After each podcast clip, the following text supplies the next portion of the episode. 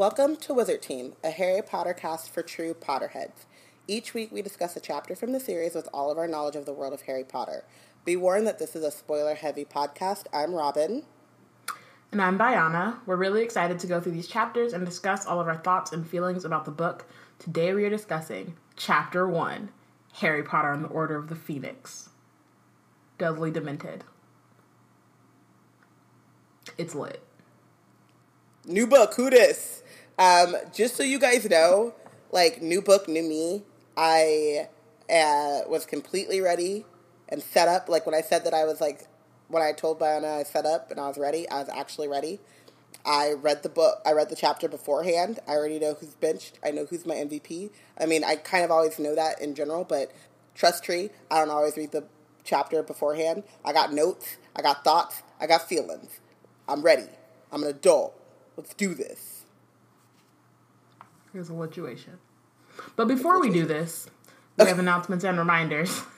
um, we want this podcast to be interactive and want to know your thoughts, so please feel free to tweet along with us. You can use the hashtag Wizard Team on Twitter to follow along. Have you ever wondered what it would be like to be black and. No. Yes. Submit to Hogwarts BSU, a collection of stories, fan art, etc., illustrating what it would be like to be a black Hogwarts student. Check out blackgirlscreate.org for the guidelines for awesome stories.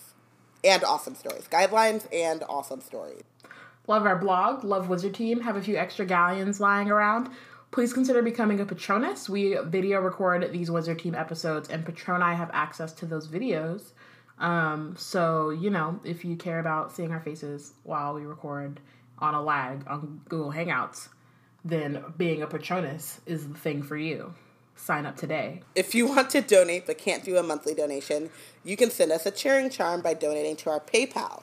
You can find the links to donate at blackgirlscreate.org slash donate. I was also thinking that we should have a Black Girls Create Amazon wish list with like actual things because I've been mm-hmm. seeing people like tweet out their wish list. So then I tweeted out my wish list, which is basically all of the wands. That's it's all of the wands and the wizarding collection. And then some like stationary stuff. That's what's on my wish list right now. But I was like, maybe we should have a wizard team slash black girls create wish list, and it could actually have like equipment and nice stuff and things that we might possibly need at some point. You know, like the like all of the um, house editions of Harry Potter. That's a thing I could put on there. That's a thing that we could put on there. You know. That's one person can buy me the, the Ravenclaw, one person can buy me the Hufflepuff, another the Slytherin, and the other the Gryffindor. Sounds like a Look good time. Oh, now I'm dreaming. Help us be I'm great, y'all. Of books tonight till tomorrow. Harry Potter's holding me tight, um, and so. there's nowhere in the world I'd rather be than here in my room dreaming about Dudley Demented. So we also have Wizard Team merch. Um, so you know, that's a thing you can do. You don't like my? I don't know what else Selena. to say other than that's Selena. To, I know who it is. I know who you're not. Oh, rude. True, but rude. That's all I'm, that's all um, I'm saying. But you know, head over to blackgirlscreate.org, click on that merch tab, and then get you some merch. T-shirts and mugs and, and stickers. Oh my. It's great. Stickers. It's the best. Rep the rep the black Hogwarts, Hogwarts or not just Hogwarts. The black Wizards of the Wizarding World rep like, you know, witches, what rep Patronus fuel, you know? You, you know what stuff. I was thinking about the black witches of the wizarding world? Um, the witch that um, Zoe Kravitz plays isn't on there. And like, should we update it? But what's her name? But like, do we want her? But like she No, I think though. we leave it. I think we leave it at this. I don't like, you know, we can't have a shirt with 15 names on it or a shirt with but like we as would they keep want, adding. We would want to. We would Joe. want to. That's just not aesthetically like th- we don't have shirts. But give big. us give us the option. But uh, what I'm saying is put more people of color on there. true. But in, in the Um, world. But yeah. And if you want to support us and don't have the funds to do so, or even if you do, rate and review us on iTunes, Google Play, etc., etc., so on and so forth. You're supposed to you don't say it right. It says etc. etc. etc. They like a little put a little drama in it. Well, I was just. It, why does this matter? Another reason why you should be a Patronus to get these videos is because, like, sometimes Bayana's reactions to me are just indescribable on by audio. Like, you just had to see her, like, the face that she just made to me. Like, I, I- the disrespect just like oozed through. I mean, I was just confused, is all. I just think you should put a little drama on your et ceteras, et cetera, et cetera.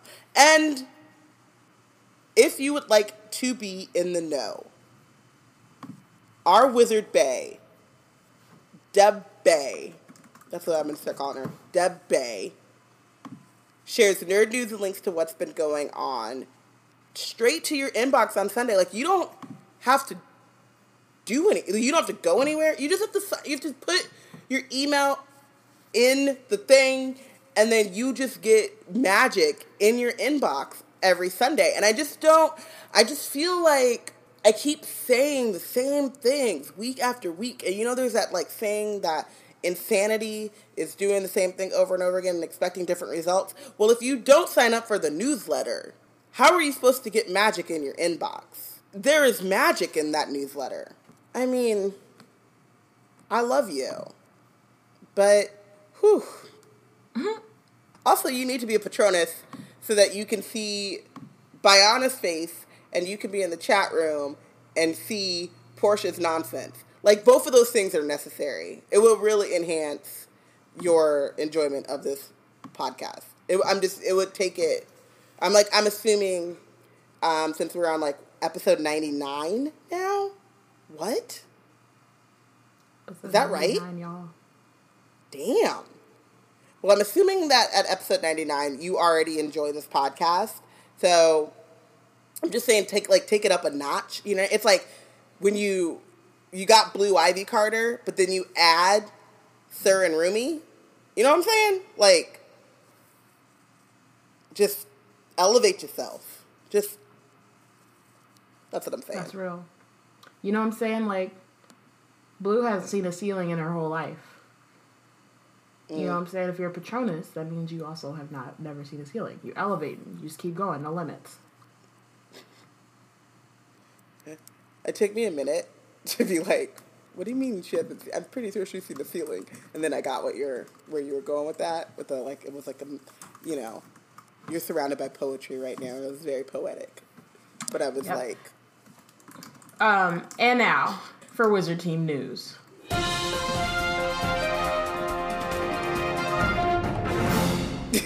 Listen to Cousin Black, the newest podcast that Black Girls Create, an Orphan Black after show hosted by Brandon Jordan and Akira Davis.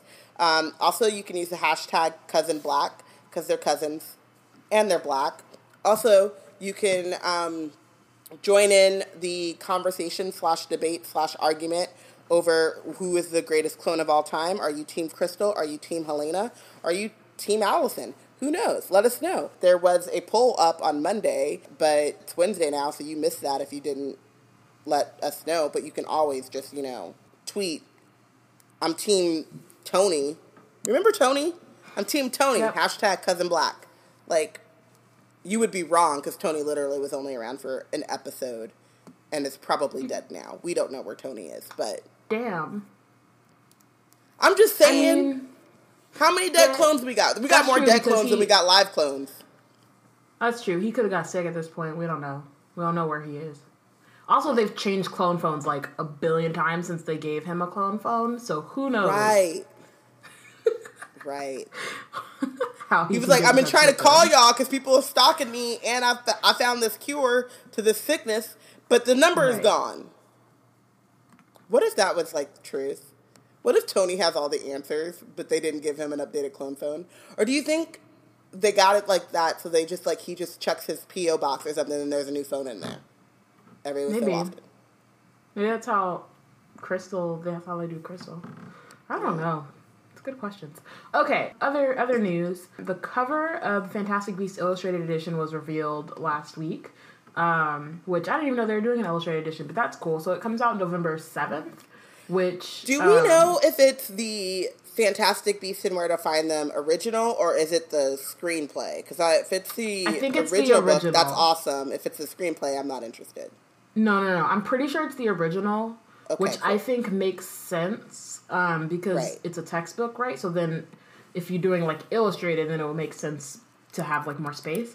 If it's the screenplay and I'm wrong, then that's some bullshit, and like, who wants that? But if it's like what I think it is, which is the like you know edition of the textbook, I think that would be really cool. To Yeah. see, you know, with color and like more space to write things. Oh, it is the textbook. I just looked it up at leakycauldron.org. It's a new and updated version of the textbook with illustrations.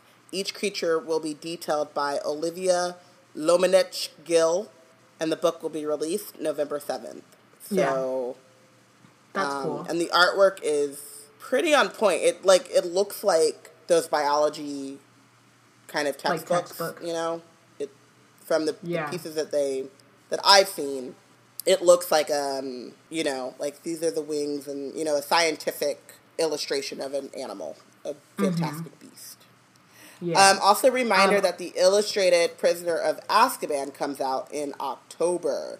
And I was at the um, American Librarians Association con, and I got a little like sneak preview little thing.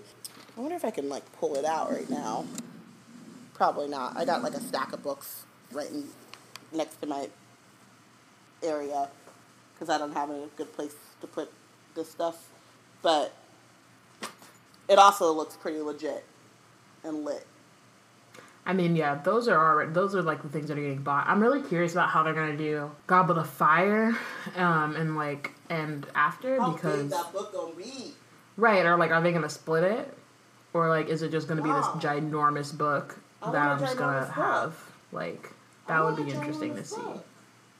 You don't have to really search for it though because Yeah, I am really searching for it. I do is a see my um. I got a Like- I got a um, Hidden Figures poster that I keep That's wanting cool, to take but- to um, work, but I didn't. Okay, I'm not gonna search for it anymore. But right, it's a podcast. You guys can't see it anymore. I was like, I, I don't even know why you're looking for it. I have no idea. I was gonna let you cook for a little Sorry. bit, and then you were looking a little too long. And I was like, mm, this is kind of pointless, but it's okay. Uh, and then reminder that today, Wednesday, whatever date, is the start of San Diego Comic Con. Well, today is actually preview night. Thursday is the official start date. Make sure to, um, I will be there. I have two panels. Shout out to um, Wizard Team family member Eliana, uh, who will be on a panel with me and Jamie Broadnax of Black Girl Nerds and um, Sinead Prasad, who plays Par- Pavarti. Can you say it, Banana? Parvati. Thank you. On Harry, uh, Hermione Granger and the Quarter Life Crisis, we will all be on a panel together on Saturday at 11 a.m. Um, and yeah, I will be tweeting out what I'm seeing. I'll be taking pictures. Um, you know, we've done this for the past two years, so same same goodness, all the goodness, all of the all the things. I'll be on the hunt for this um, storm print that I really want to get because someone tweeted it out on Twitter and I need it in my life. Um, I will be looking for as much Miss Marvel merch as I am allowed to buy. Also, I just got this badass Spider-Man cardigan, and I'll be rocking that. No one can see that. Well, no, just kidding. Portia can see it. Portia can see it. But I just wanted to it. remind you again, it's a podcast, just in case. You know what I'm saying? I know, but I I, Yeah. I haven't seen you, and I wanted to tell you about it because I was like stunting, but I couldn't. Well, I like it. It's very cute. It's very cute. Thank you. So yeah, so follow us for updates and things going on, and live vicariously through me, and hopefully, some point at some time, Bayana Me? will be done working during Comic Con and come with me. Yeah, that is the the plan. and we'll see, man, because we will we'll just see. I'll just leave it at that. Um, let's let's let's get into Harry Potter and the Order of Phoenix because that's why we're here and that's what I'm all about. Are you sure that's, that's why I started we're this here? podcast because 'Cause I feel like, I mean, yes. I personally, I know that you like to, you labor under this delusion that Order of the Phoenix is the best. I'm gonna stop of you right the there. Series. I'm gonna stop you there. Nope. Mm-mm. Mm-hmm. Nope. Nope. No. But It's the best, and it's the reason I'm here. It's the reason I'm here. But I would I would quibble a little bit because we just got off. We just came off of a really, really, really bleak ass book. Also, I'm just thinking about the fact that you just also um, Game of Thrones came back, so you're in the middle of that bleak ass story too. And Um, I except feel- you're not far enough to know that it's actually lit right now. So I mean, I got enough through all of these falsehoods that you're saying, all these, through Twitter.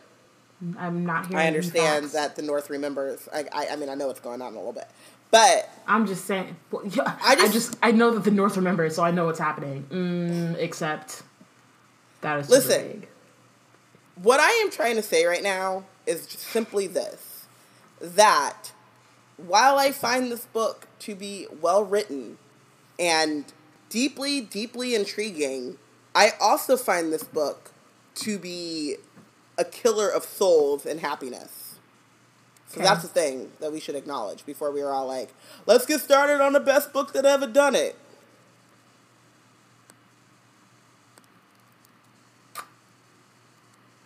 Okay. Glad you feel that way. Just Or sorry you feel that way. I'm lit though. It's the best book to ever do That's it. it. That's all I have to say. Oh, we also have a new Patronus. Did we say this last week? Hufflepuff. uh, Hufflepuff.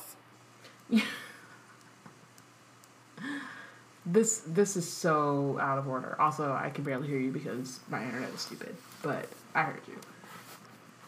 Shout Did out to new? Patronus, Huffleprof. This is out of order. We were about to start the book, but you are a real one, and we appreciate you. You the best, um, greatest to ever do it.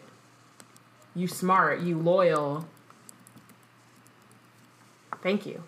Thank you. And now, previously on Wizard Team, Um, so lots of things happened. Voldemort's bitch ass Harry um witnessed the death of a of a of a what is it like class, former or classmate. classmate? That's the word. Sorry, I was gonna say not student. Um, yeah, Harry um, witnessed the murder of a classmate. Um, Voldemort is back. Uh, Harry's professor, who was really close to, is actually a Nazi, but then who confessed to everything, but then is also in the uh, got the Dementor's kiss, so he can't testify to all the shit he did. Fudge is not about that life and doesn't want to believe that Voldemort's back, so instead of that, he is going to go against Dumbledore because that's a great idea. Also, Rita Skeeter got caught by Hermione. Hermione saved the day, is what happened. And so Rita is going to be quiet for a bit. Oh, and Harry gave his uh, Triwizard winnings to Fred and George. Oh yes, Nearly Headless. Nick has still not been accepted into the Headless Hunt. We don't know what's going on with Ginny. We will see in a little bit. You know what I'm saying? Like it's summer break, so she got she got stuff to. To I mean, do, I feel like um, maybe Ginny's had enough porridge at this point, and she's going to decide to switch up her diet. She went to her wizard nutritionist, and she was like, "You know what? A balanced diet is important. Like porridge has is high in fiber, and that's great, but you also need some nutrients." I mean, we also see that like you know she's about to get a she's about to get a young boyfriend. You know what I'm saying? Like she finna she's finna like leave the Great Hall and explore and be social. So that's what's about to happen. But you know, for now she's just like at um The burrow. Yes, porridge. she's at the Burrow hanging out with her brothers. You know what I'm saying? Taking their broomsticks out for a ride when they're not looking. You know, witnessing spoiler alert, witnessing Percy Mm-hmm. being an asshole. And yeah, having a pretty decent summer. You know what I'm saying? Actually, no, she's not at the Burrow. Just kidding. Oh yes, she is. She was for a little bit, but also spoiler alert, she's at Grimmauld Place. Let's just get into chapter one. Let's let's just do that. So I was not ready, or I was, but like then my pages messed up.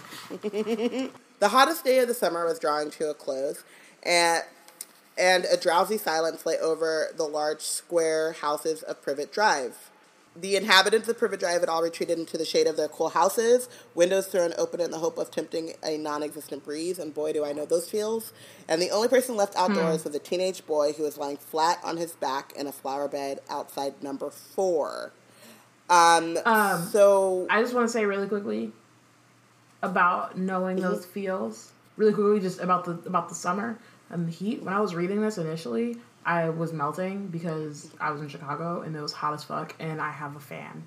I have no air conditioning. I just have a window that I can open and a fan. Actually, I read this right after we had finished recording the last episode, and during that last episode, I was just sweating, and that was what was happening because I couldn't have my fan on, and shit, like it was a lot. But now I'm in San Francisco, and it's like nice. It's like sixty degrees, and like nice I can walk around and not feel like I'm on fire, and I appreciate that. And I just would like to say that that you know I understand Harry's dilemma and issue with the weather, but also I'm glad I'm not in it at the moment. And I would just like to speak Right. that into existence. I on Sunday, yeah, yester- yesterday, I had brunch, um, which brunch is great. But I walked out the house and I was like, "Motherfucker, it's hot as hell." And it was one of those things where like it was the direction I was going in. Also, I saw my best friend Marshawn Lynch shooting a commercial, and they wouldn't let me stop and say hey.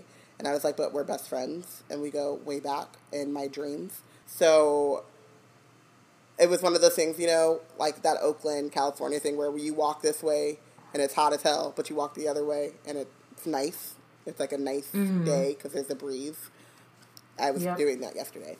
Anyway, so um, I also wanted to point out that this is kind of so last book started out completely different than the first three, and this is kind of a return to the openings that we're used to, um, which is like setting up Privet Drive, and it's nice and normal. But oh, there's something a little bit different, and his name is Harry Potter. Um, he was a skinny, black-haired, bespectacled boy who had the pinched, slightly unhealthy look of someone who had grown a lot in a short space of time. This reminds me so much of when my brother was 15, going through growth spurts, and I would torture him because I am not a good person.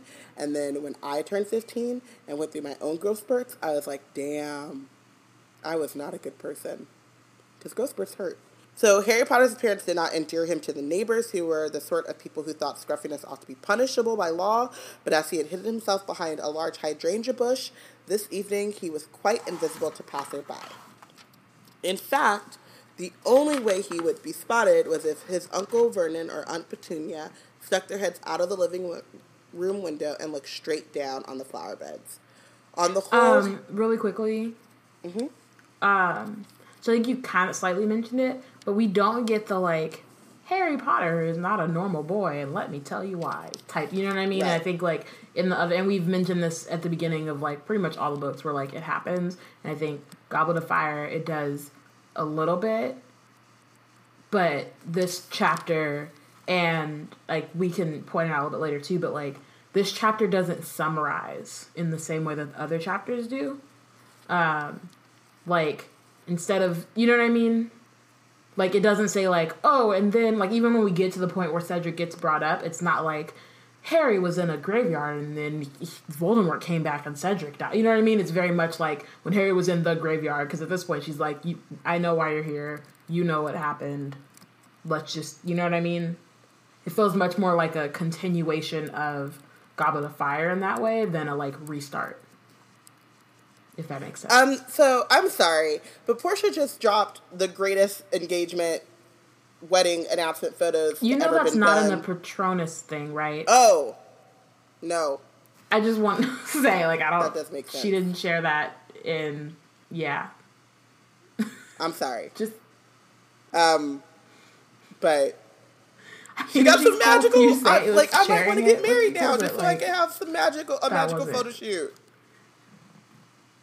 Sorry, I'll cut it out if you want me to, Portia. I'm sorry. I just got. Whew, I got Stay excited. Look, look at this- look at this magic. Yeah. So, what were we? I, I've lost it. What were we saying? Are you on the Patronus chat? Now I'm I'm back to the yes. But what were you? What were? Where were we in the? Yeah, I know. I just want to make sure. Stay out of the other one. Mute it if you have to. Uh, You know, I get that. So when I'm like, I take, I go into the um, I know what. Google Hangout, and then the notification came up, and I popped on the notification, and I was in a different room. I'm sorry, Stay focused. but also, right, I was talking she about. said it was fine to keep it, and I just want to. I just want to make sure that it's cool with her before you share it with the world. That's all I'm saying. She didn't share it with the world, so I just Okay, saying can we pause for I didn't say it was Sorry. a problem. There, I think it's one of those weird things, right? Because it doesn't have the whole Harry Potter is not a normal boy thing, but it does go back to the everything is nice and perfect on Privet Drive except for this weird kid, right? So it mm-hmm. just it's a it's a like the opening to Goblet of Fire was so jarringly different, and then this is much more familiar, but they still are like she does cut out the summary because I mean we're in book five now, so you should. Well, yeah, exactly. So it's very yeah, and it's like it's like it starts off in a similar way. It just is slightly different. Yeah. And I, I like Yeah. I like that um I and I kind of wrote this note too, is that stylistically it's like it goes back to normal, even though we know that things aren't normal, which is basically what Harry's going through right now, which is like, why is everyone pretending like I didn't just see Cedric get killed in front of me and Voldemort's not back? Like why are we pretending that things are like hunky dory, you know? And the mm. opening of the book kind of does that same thing. Yeah, I think, but you know, yeah, but I also think that it's not necessarily ignoring that Voldemort's back, as we'll see, but like, it's more that like all that shit happened, and now we have to go hmm? back here, right? So there's still all this shit going, like all of that happened to Harry, and he has all of this like that he's dealing with, but he's still back in, and and like just not not even like not even acknowledging the fact that this is also a place where he's experienced a lot of trauma, but just like the imagery of it, right? Like of what he like witnessed. Like, a I guess now at this point it's like a month ago, and then like him being in this really like idyllic, prim and like proper and like clean. You know what I mean? It's just like it's a it, the imagery is really interesting. Yeah, And, and, then I, on I- top of that, it's also a place where you experience a lot of trauma, so then it's like even worse. Yeah, I, and I, I think she gets into once we start following Harry, it does obviously address what he's gone through, but the first like page and a half to the reader is like, oh, things are right back to normal. Welcome back to Privet Drive. You know what I mean? And so it kind of gives you that jarring, like, wait a second, why are we not just opening with Voldemort's back and all the shit is terrible? You know what I mean? It kind of gives you that little bit of shock that I assume Harry feels with why are we just assuming you know what i mean and mm-hmm. it does it doesn't hold on to that very long but that initial thing is i think interesting stylistic it's an interesting style choice Yeah, for sure. So almost as though uh, this thought had fluttered through the open. Oh wait, sorry. First, Harry thought he should be congratulated on his idea of hiding here. He wasn't comfortable, um, but he was able to listen to the news. Is basically what he's doing. Um, and almost as though this thought fluttered through the open window, Vernon Dursley suddenly spoke. Glad to see the boys stopped trying to butt in. Where is he anyway? I don't know, said Petunia unconcernedly. Um, not in the house. Which is like, shouldn't you be keeping track of where, like, the people that you're children responsible are? for are? Maybe just a little bit. i mean you know that'd be too much like parenting or something. Watching the news, Vernon said scathingly. I'd like to know what he's really up to, as if a normal boy cares what's on the news. Dudley hasn't got a clue what's going on. Doubt he knows who the Prime Minister is. Anyway, it's not as if anything about his lot on our news. Vernon, shh, uh, said Aunt Petunia. The window's open. Um, so I had a couple of things. As if a normal boy cares about what's on the news. Like, he does kind of have a point, and it kind of like goes back to what you're talking about about how all these teenagers are like reading the Daily Prophet and like. But I will Harry's say, just sitting up like listening to the news. I will say, You know? like he does kind of have a point. But what is wrong with a kid who is like civically minded and engaged? Like that seems like something you should be encouraging. But like, yeah, normal kids aren't like reading up on the news or whatever. But that doesn't mean that like it's bad that he would care. Does that make Right. sense? And Um, then like him being like Dudley doesn't even know who the prime minister is. Like that's not That's not a like proud of. right. That doesn't have anything to do with the news. That just Like, has that to be do, that, that has to do with like education. Yeah, I'm like that. Mm, it's Right. Not doesn't make sense. The prime Also, minister again, I should be point known out to everyone. about- also, I like. Yes, it's weird that Harry is trying to keep up with the news and stuff, and that is not normal behavior for a kid his age. But what if he was just civic minded? What if he was just interested in politics and what was going on? What if Mm-hmm. he wanted to be a politician? Like, it's not something that you discourage. It's just something that you would like note as like, that's weird. You know what I mean? Yeah, That's what I was saying. So Vernon saying his lot is the like if this was Harry Potter and the Chamber of Secrets, and Vernon said anyway, it's not as if there'd be if there'd be anything about his lot on our news, and Petunia said Vernon shh, then immediately after this it would be like Harry is a wizard and they don't like to talk about it Right. right? Instead, that happens, and then he says, "Oh yeah, sorry."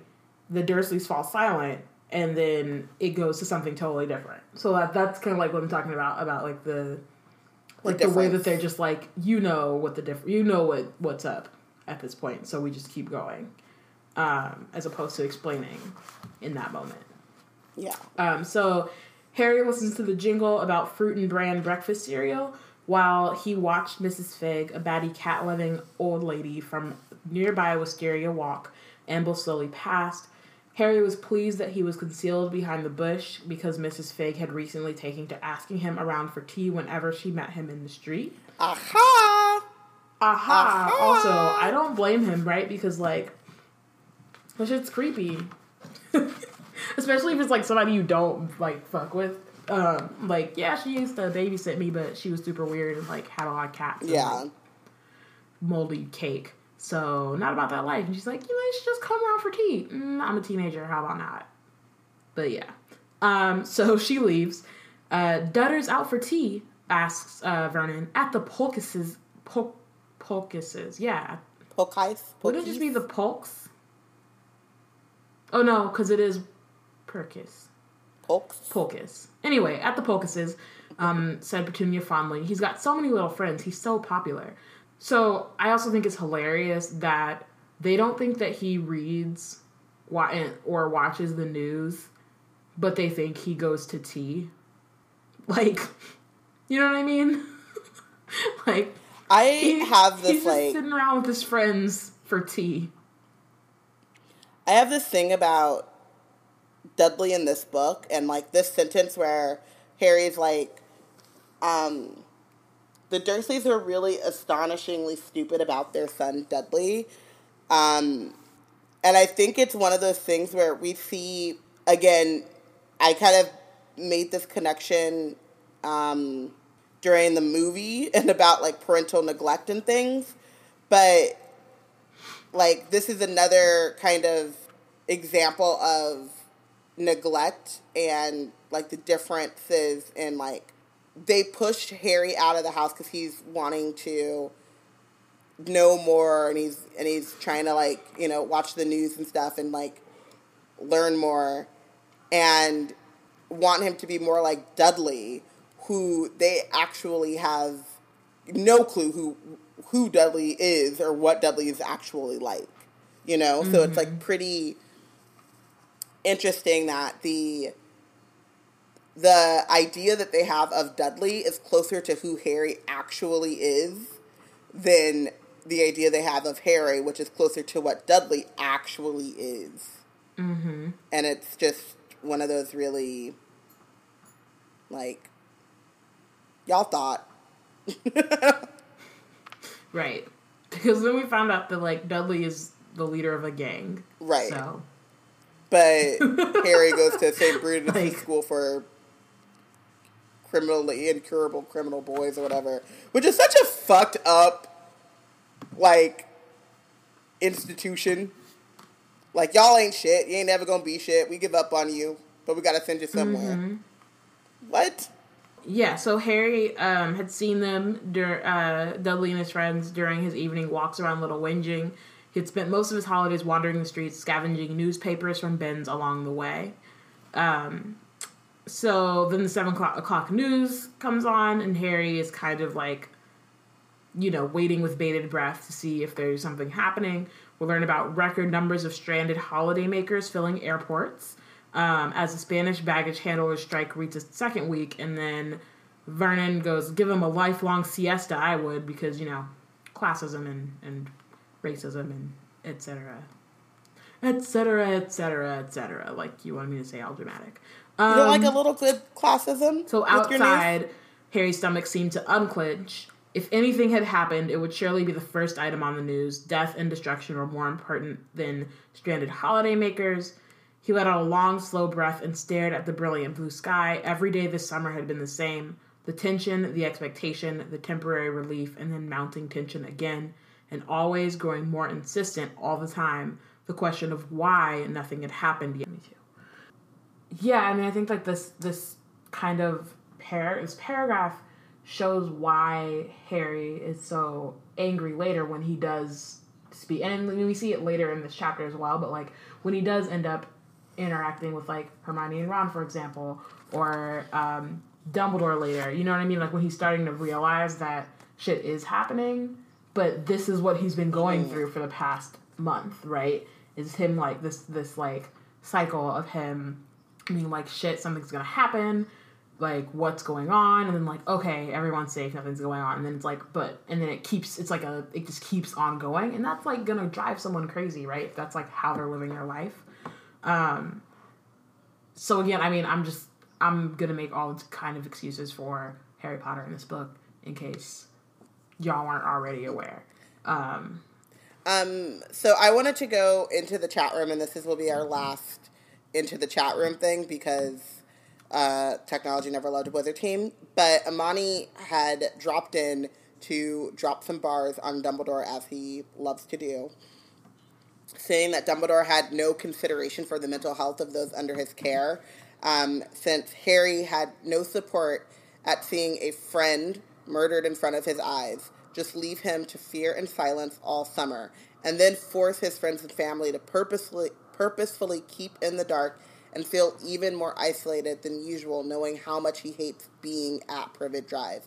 Harry wouldn't have been in as much danger if Dumbledore had explained why he had to return to the Dursleys or about the security around him, um, with, without even mentioning the prophecy. But no, why stop withholding vital information for people for no reason whatsoever?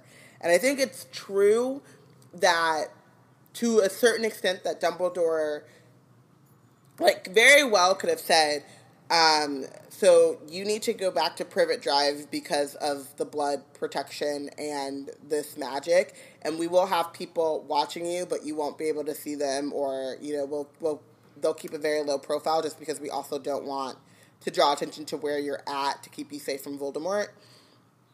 Um, and I think that would have done a lot to kind of soothe Harry, but it still wouldn't have solved the biggest problem, which is that fear and silence thing of you because you can't say. I mean, Ron and Hermione kind of say in their letters, you know, we can't tell you much over. We don't, you know, we don't know if these are gonna get intercepted.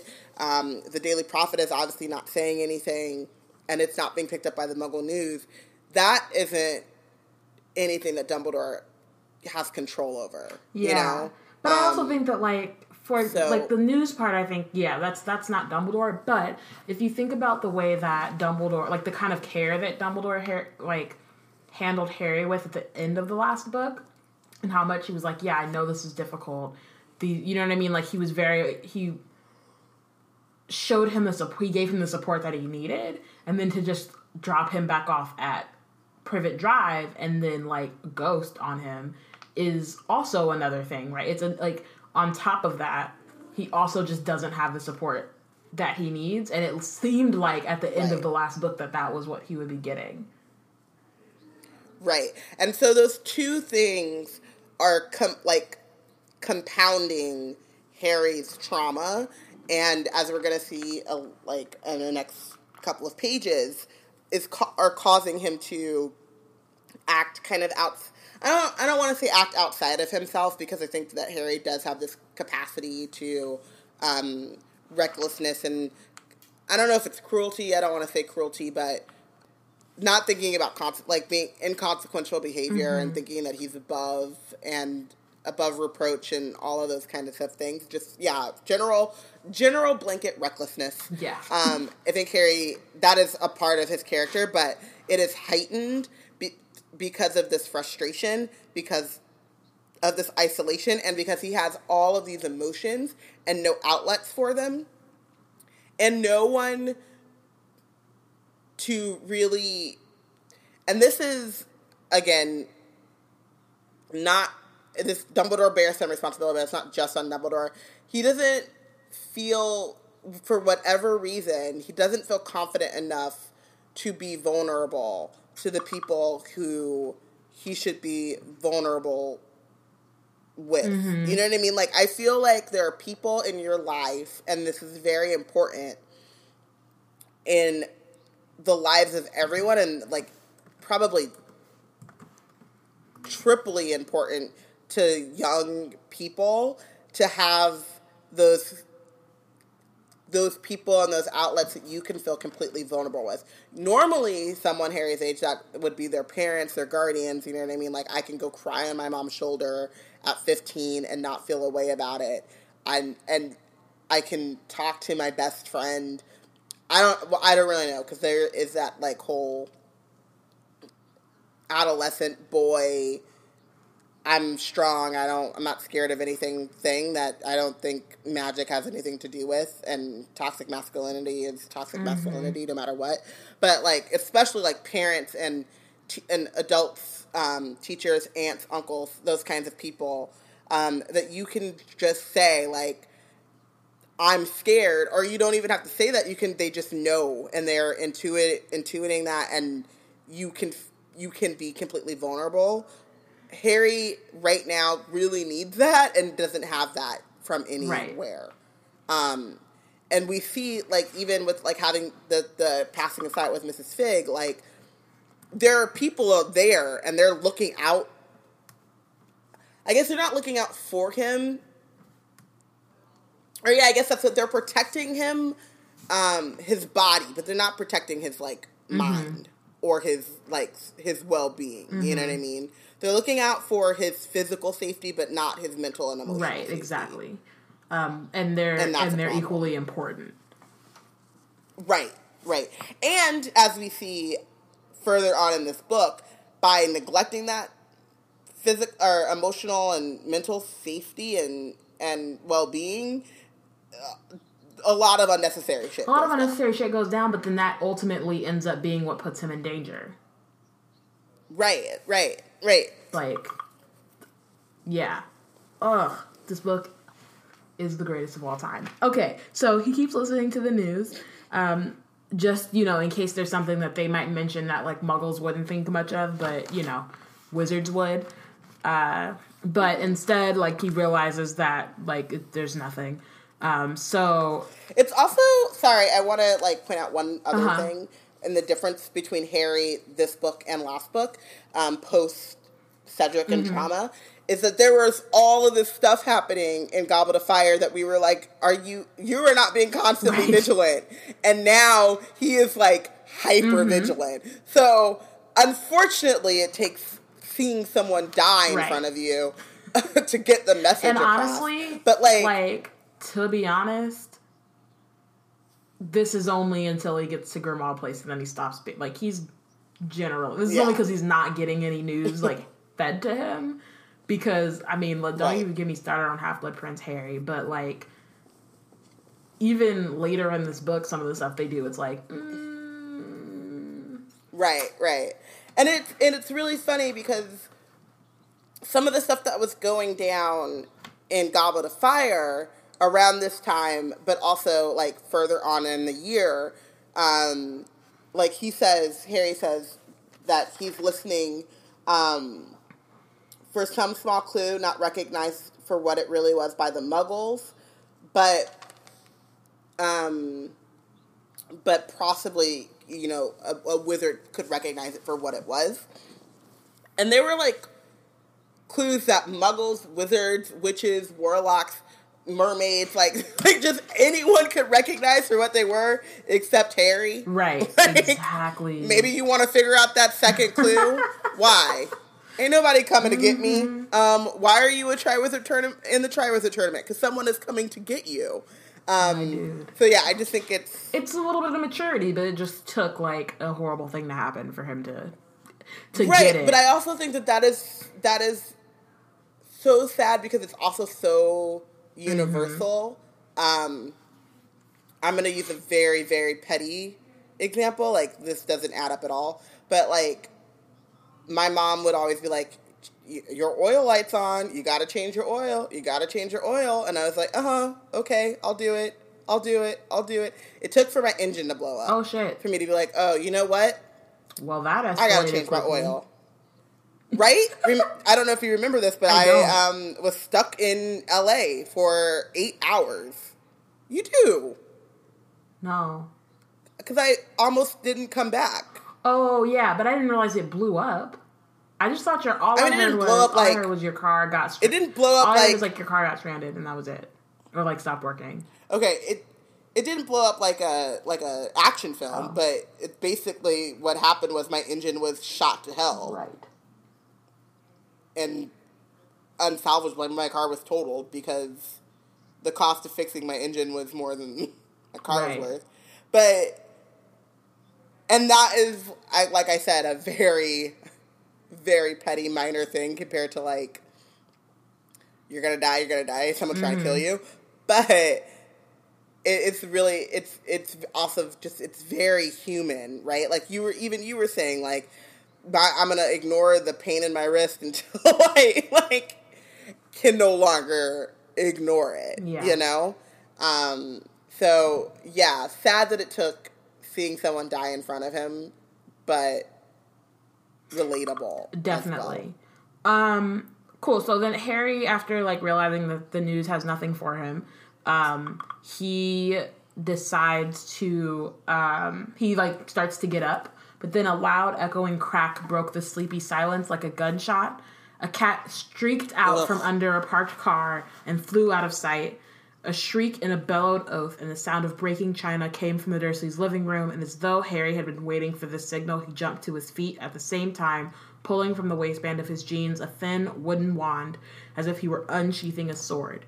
Um, but before he could draw himself up to full height, the top of his head collided with the Dursleys' open window, and the resultant crash made Aunt Petunia scream even louder. Yeah, so it's just so I think that like one, like on the one hand, right, it's like it's it's PTSD. Magic happens, he's popping up. The other thing is that he's just ready. He's like tense. He's already been sitting out there waiting for something to happen. And then he hears what he's mm-hmm. what sounds like someone apparating and he's like, All right, well Which was someone which was someone well numbers. disapparating, but yeah, but he was like, All right, I'm ready to go, let's do yeah. this. Like I've been waiting for this my whole life. Yeah. And What's really also interesting too is the one of the things about like anxiety disorders, but PTSD in general, is that your fight or flight response is all is just always on high alert, and this is like true to a certain extent. With like I'm a like I have like a an anxiety disorder, and I'm a generally like really jumpy person.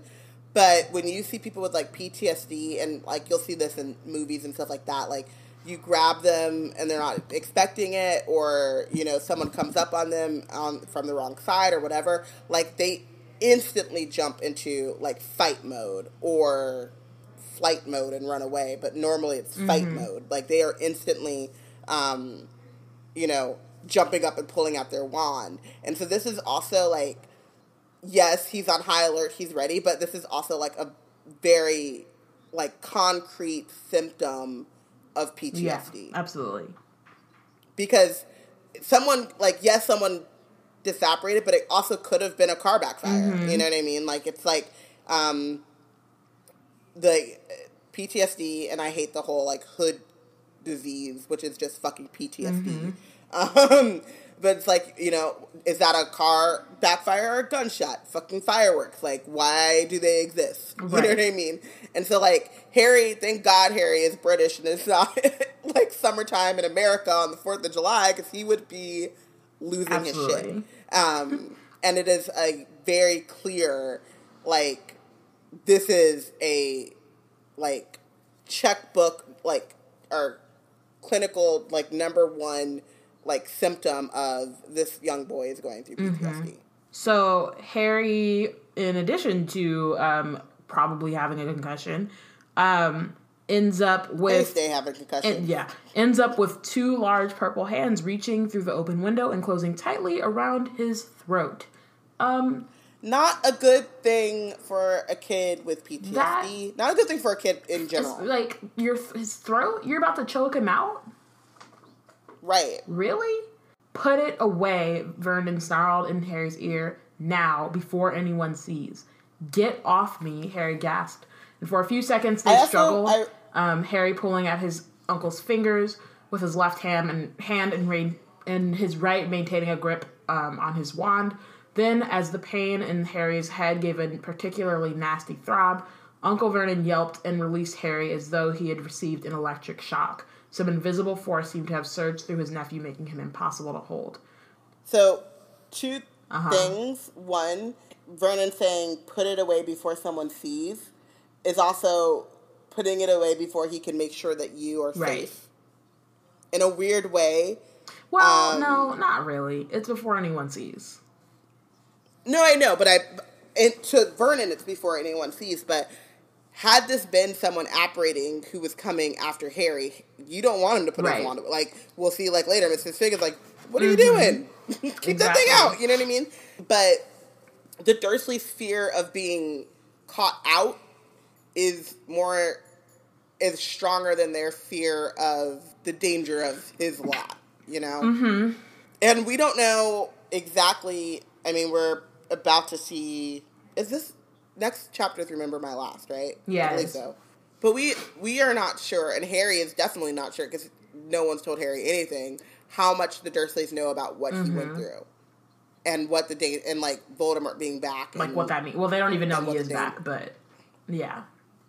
Yeah, Um, I do also want to say like the throb in Harry's head. So when I read it the first time and I like wrote it in here, um, I wrote I was like it's Lily, but forgot about the fact that the pain is he is a pain in his head.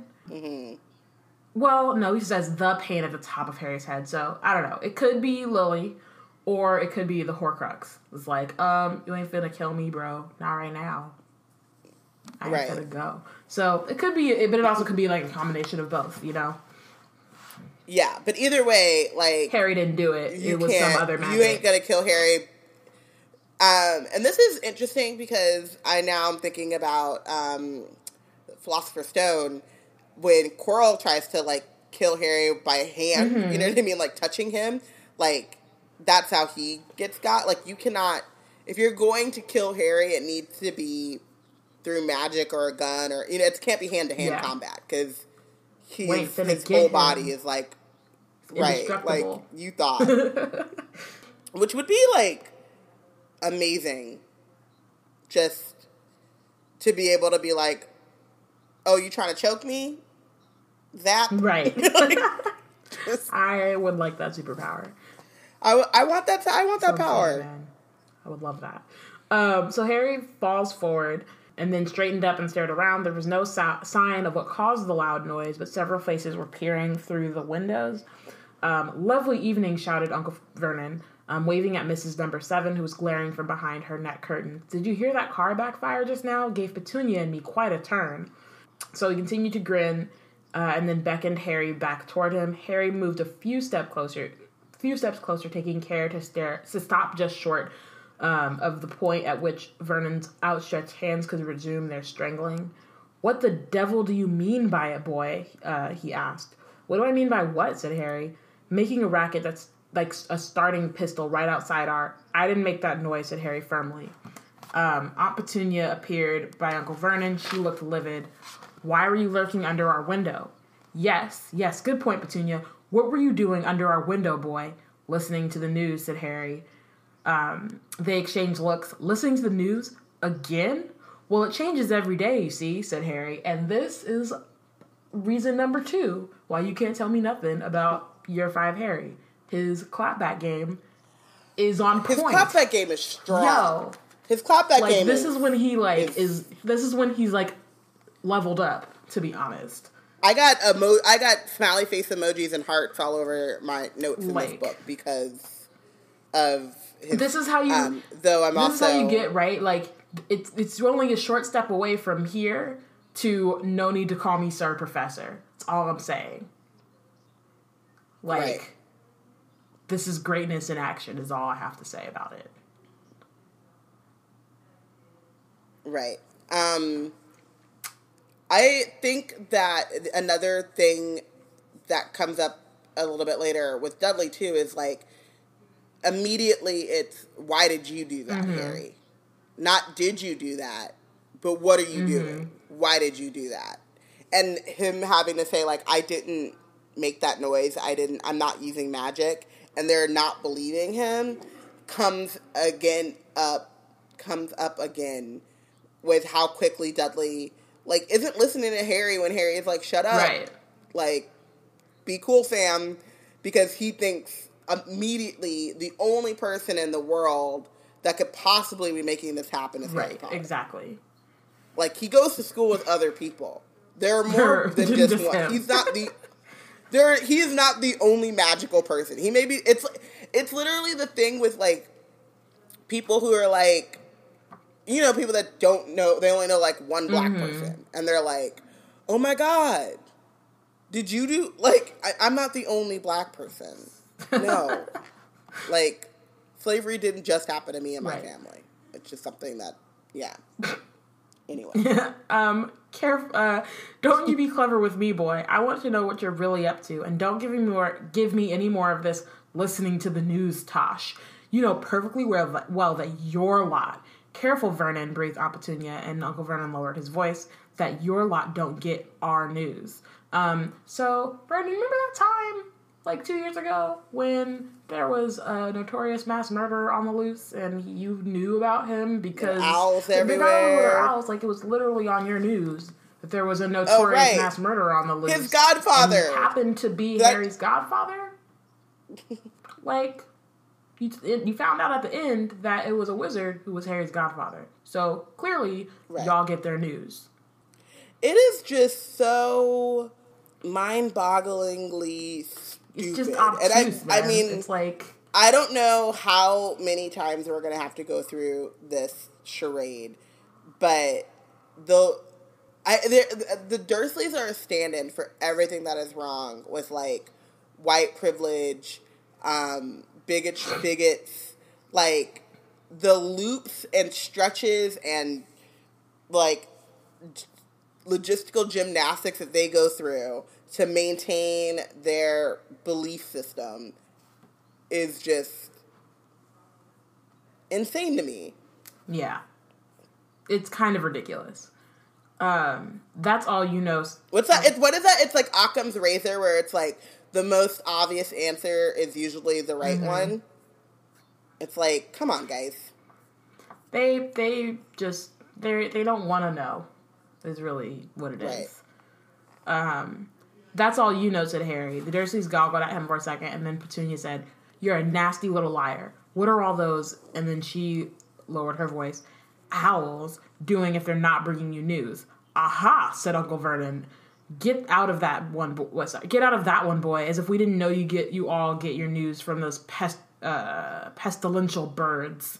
Pestilential is actually Great a pretty word. word. Yeah, that's pretty lit. That- I'm I'm shocked that Vernon would know and it. that he's referring Um, to Hedwig as such, but also I appreciate that, and I'm gonna add that to my lexicon. So uh, Um, but also, it's really pathetic that Vernon is like taking points. Right. Aha! Get out of that one. Or like, are you? A, point, he's, just, he's just instigating in the background, really. Like Petunia's doing all the work.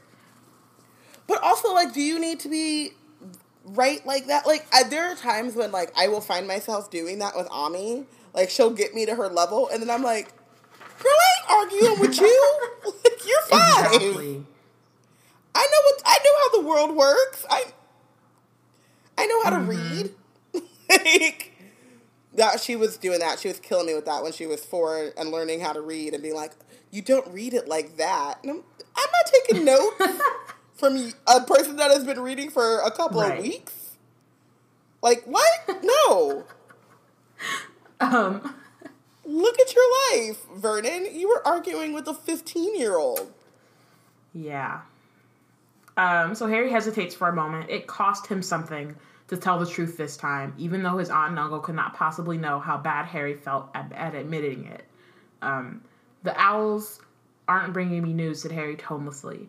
Um, so a couple things. One, it's like the very clear pride that Harry has, right? He's like, I'm not trying to give him the satisfaction um, of knowing that like I'm not getting the information that I want to be getting um, and that I need. And then also, um, the owls aren't bringing him news, so he's getting these letters from Ron and Hermione, uh, but He's getting the Daily I mean, he's getting the Daily Prophet, but he's not getting like what he wants. And I also think so. Remember that time, guys, like last year when we were reading Harry Potter and the Chamber of Secrets, and I decided I wanted to read Order of the Phoenix as well because I was impatient. Um, these were like the moments where the parallels between Chamber of Secrets and Order of the Phoenix are really clear in like really interesting ways.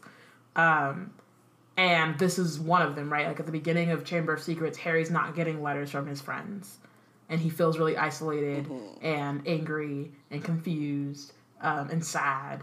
And this is kind of a similar thing that's happening. Like we find out that they are writing him, but it's not really. They're not giving him the support It's- at all.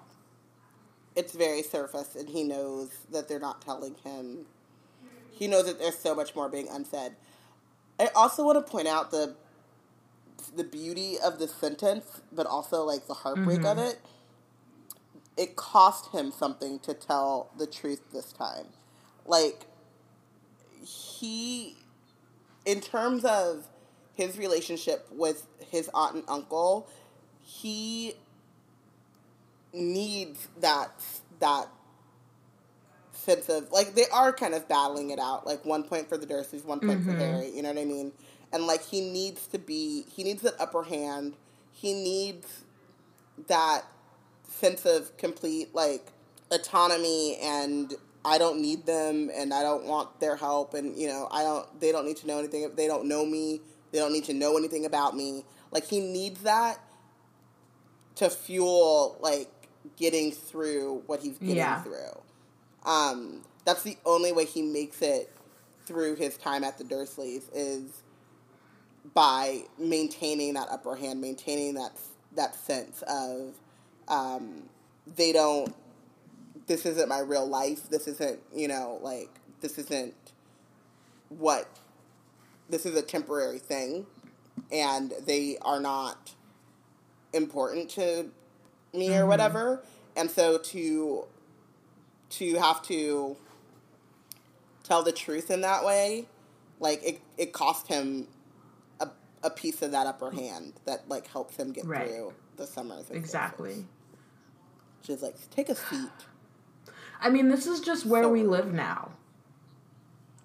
I don't I don't know that maybe there are people who like don't have feelings and there's like now there's this area for people who don't have feelings because at this point we all reside in the We've bench. It's no longer a bench. It's like Connie decided she was like, I know Order of the Phoenix is coming up, so I'm gonna expand a bit. You know what I'm saying? Like I'm a I'm a build, turn it into a couch, and then I'm a like build a She did some you know, built a house around it with some more furniture. It's a- it's There- a feeling sectional. You know what I'm saying? Like a, there, now we all live here. there, you can lift your there's it's a feeling sectional. You can there's a reclining section. There's a chaise you can lay out. Um, it's you know there's a spot for your remote control. Mm-hmm. So that when you but you try to change the channel on the feelings, it just goes More feelings? new and different and worse and more Yeah. feelings. And Connie was like, "Welcome. I've been preparing for you this whole time. Welcome to my Caucasian home. I don't want to be here. I didn't ask for this, but now This is the this is that Hotel California song you can check out anytime you like, but you can never leave. Like I'm checking out. I'm out. And yet, always here. Always It's, it's, it's sad. Um, I don't believe it, said Aunt Petunia at once. No more do I, said Uncle Vernon. We know you're up to something funny. We're not stupid, you know. Well, that's news to me, said Harry. And he, uh, before they could call him back, he whirled around, crossed the front lawn, stepped over the garden wall, and was striding off up the street. Again, these clapbacks. Like, I know he's angry right now, but also I just want to appreciate the clapback. But I also like part of like this is how I know I'm getting old because I'm like, Well, yeah, like if you right, they ain't shit. But boy, if you don't get some manners and put a handle I on, mean, but not though, right? Like if this was like Right. your if this if these were your parents and they actually cared about you and didn't just try to choke you out literally like two pages ago, um, Then then, sure, like fine. right. But none of those things are true, so they can get all this work. Right, right. Um, I also uh, this. I don't know. This like again. This like you're lying. We know you're up to something. Like, what would he possibly be up to?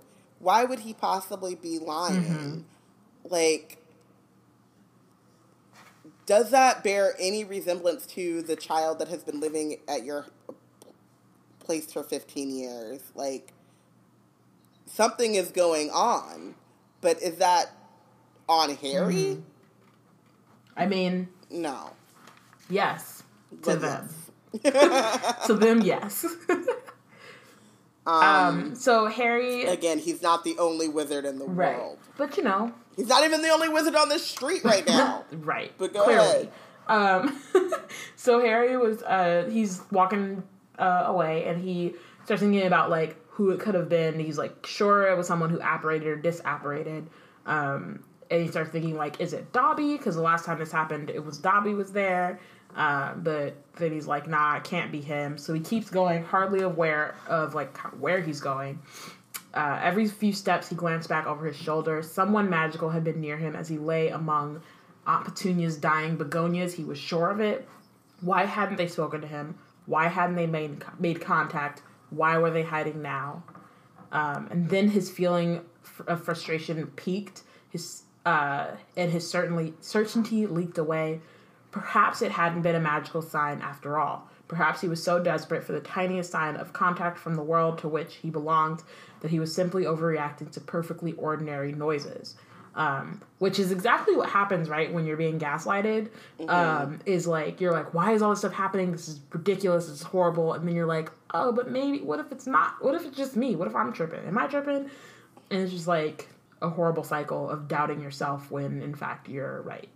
And I, I also want to point out that, like, he, at this point, doesn't care if they're a magical Death Eater or a magical, or, like, someone on Dumbledore's side. He just wants something. You know to I be mean? magical. And, like, that's, Like something. and that is, like, another, like, kind of symptom of abuse or mm-hmm. whatever is, like, like domestic violence or you know, I forget what they call it, but like beaten wife syndrome or whatever, where it's like, I don't, I, I need to proof of your love. I need proof of your, and maybe it sometimes you prove that you love me by hitting me, and sometimes you prove that you love me by kissing me, and each is equally valid. And it's like, no, that's not true at all. But that is how he's like. That's his relationship with magic right now. It's like I just need proof of your existence, and I don't care in which form, Right. which is Well, you wanna you wanna um, further recline in your feelings um, chair? Listen, Sad Maybe- Nap is on. Maybe is, you know, maybe it's like a as- massage chair, perhaps. I don't know. We have to ask Connie what page- she what she provides. Um, We're gonna get to page nineteen, and then I'm going down. I mean, this is down. our. I'm already. This is page seven, and I'm what we're what I'm about to read is heartbreaking. yes. Um, so Harry felt a dull sinking sensation in his stomach, and before he knew it, the feeling of hopelessness that had plagued him all summer rolled over him once again. Um, tomorrow morning, he would be awoken by an alarm at five o'clock so that he could pay the owl for that delivered Daily Prophet. But was there any point in continuing to take it? Harry merely glanced at the front page before throwing it aside these days. When the idiots who ran the paper finally realized that Voldemort was back, it would be headline news, and that was the only kind Harry cared about. If he was lucky, there would also be owls from Ron and Hermione, though he didn't expect that they would be saying anything. Um, we can't say much about you know what, obviously. We've been told not to say anything important in case our letters go astray. We're quite busy, but I can't give you details here. There's a fair amount going on. We'll tell you everything when we see you. So I just that part is unnecessary. that that's what I'm saying is like they so that's the thing is like that's those are the letters that they're sending him and that's not helpful. I think that like if you can't tell him things, don't even mention it for one. For two, like there's a way to check in on someone and that's not what they're doing. You know what I mean? Yeah. Like they're like fine, I like we're together or whatever. Like one, obviously you know he's gonna be pissed about that, but like you could send him a letter like, "Hey Harry, how are you doing? Is there anything we can do to help? Like, what are those? You know what I mean? Like within our capacity to help, you know, because he still has to stay at the Dursleys within those, you know, parameters or whatever. But like, mm-hmm. there's a way to do that. And I get that they're also 15 though, right? Because so they may not know how right. to That's do what it. I was gonna. That was Um, what I was gonna say. Is like the problem is is that they're 15, and the people like we'll see with Sirius's letters, which are better, but but also just like telling him, hey, especially saying like we're quite busy, we can't say much. So it's very like we see like Right. he knows that they're. He says as far as he could, Harry can tell from the vague hints in the letters, Hermione and Ron were in the same place, right? So like, Right. so in his head, they're living it up at the Burrow, and he's at Privet Drive, like depressed and like horrified that somebody's gonna pop up and murder him. Like, you know what I mean? Like, so it's and and you know there's only so much that Ron and Hermione can do again, but per, but like it's also I don't know. I just feel like Sorry. perception and like kind of putting yourself in his shoes and thinking like, hmm, maybe I should say, maybe I shouldn't write it this way. Maybe I shouldn't even tell them that we're together. Right, but it's also really interesting to me because if you go back to Philosopher's Stone and when um, they first see Harry and Molly Weasley is like, "Don't you dare go up to that boy and ask him about Voldemort," or you know, like, don't come at him that way. This is a teachable moment for a lot of people. Like, this is a teachable moment for Ron and Hermione Right. for Dumbledore, Molly, Arthur to say, you know, I know that you're writing to Harry and you should write to Harry, but like this is how we deal or speak to someone who's gone through what something like what Harry's gone through. Um, this is a teachable moment for like Harry and like you know I think that there is something too because I was like I had this moment of being like a month though like you freaking out and it's been four weeks But also, like, that's a long time. that's not that long I think it is though. but but if you're 15 it, it is a long And especially time. after something like that think- has happened, and then you hear nothing. yeah yeah Like a month can go was- by really I- quickly, but it can also not.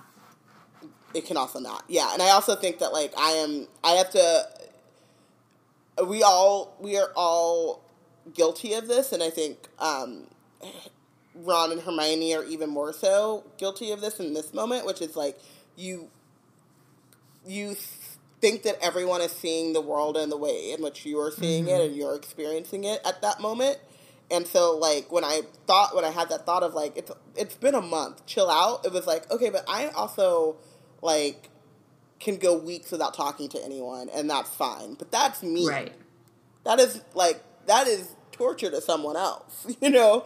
And like someone like Harry who already has a hard time during the summers, like in, in normal summers with the Dursleys, like this is got to be like 10 times as mm-hmm. difficult, right?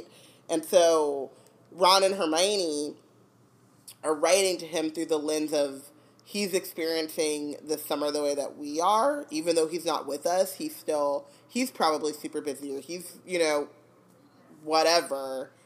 Um, and this is what would be really interesting to him because this is what's really interesting to me. Right. You know? Um, yeah, Yeah. it's just a So- bad look. Um, so then, um, he says when, but when were they going to see him? Nobody seemed to too bothered with a precise date. Hermione had scribbled, "I expect we'll be seeing you soon" inside his birthday card, but how soon was soon? And that's another thing. Is like they're they're giving him all these vague details or whatever, but they're not also giving him like concrete things that he could Right. know that he could hold on to without saying it in a way that even if the letters got like um, intercepted, that wouldn't put them. They wouldn't you know, put them we'll, at risk. We'll be we'll be seeing you on the 14th. Right. It doesn't Where, say where. It doesn't say time. Mm-hmm. like what time or anything like that. But like or next week. It doesn't say the exact day next week. You know what I mean? But like it gives Harry something to hold on to, Exactly. and like doesn't give away too much. And what were Ron and Hermione busy with? Why wasn't Harry busy? Hadn't he proved himself capable of handling handling much more than they? Had they all forgotten what he'd done? Hadn't it been he who entered that graveyard and watched Cedric being murdered and then tied up to that tombstone and nearly killed? Don't think about that, he told himself sternly for the hundredth time this summer. It was bad enough that he kept revisiting the graveyard in his nightmares without dwelling on them in his waking moments, too. Um, Jesus, So, those feelings are brought to you by J.K. Rowling, Joanne. The Feelings Plaza, and Cousin Connie. so, he, Scholastic and and Bloomsbury as well, yes. And the entire All city of London. Right. Um, All he- and Little Whinging. Yes, as well. Um, he turned the corner, um, and he passes where he had first seen Sirius back in the day. Um, who and the Sirius at least seems to understand how Harry was feeling. Um, his letters were just as empty of proper news as Ron and Hermione's, but at least they contained words of con- caution and consolation instead of tantalizing hints.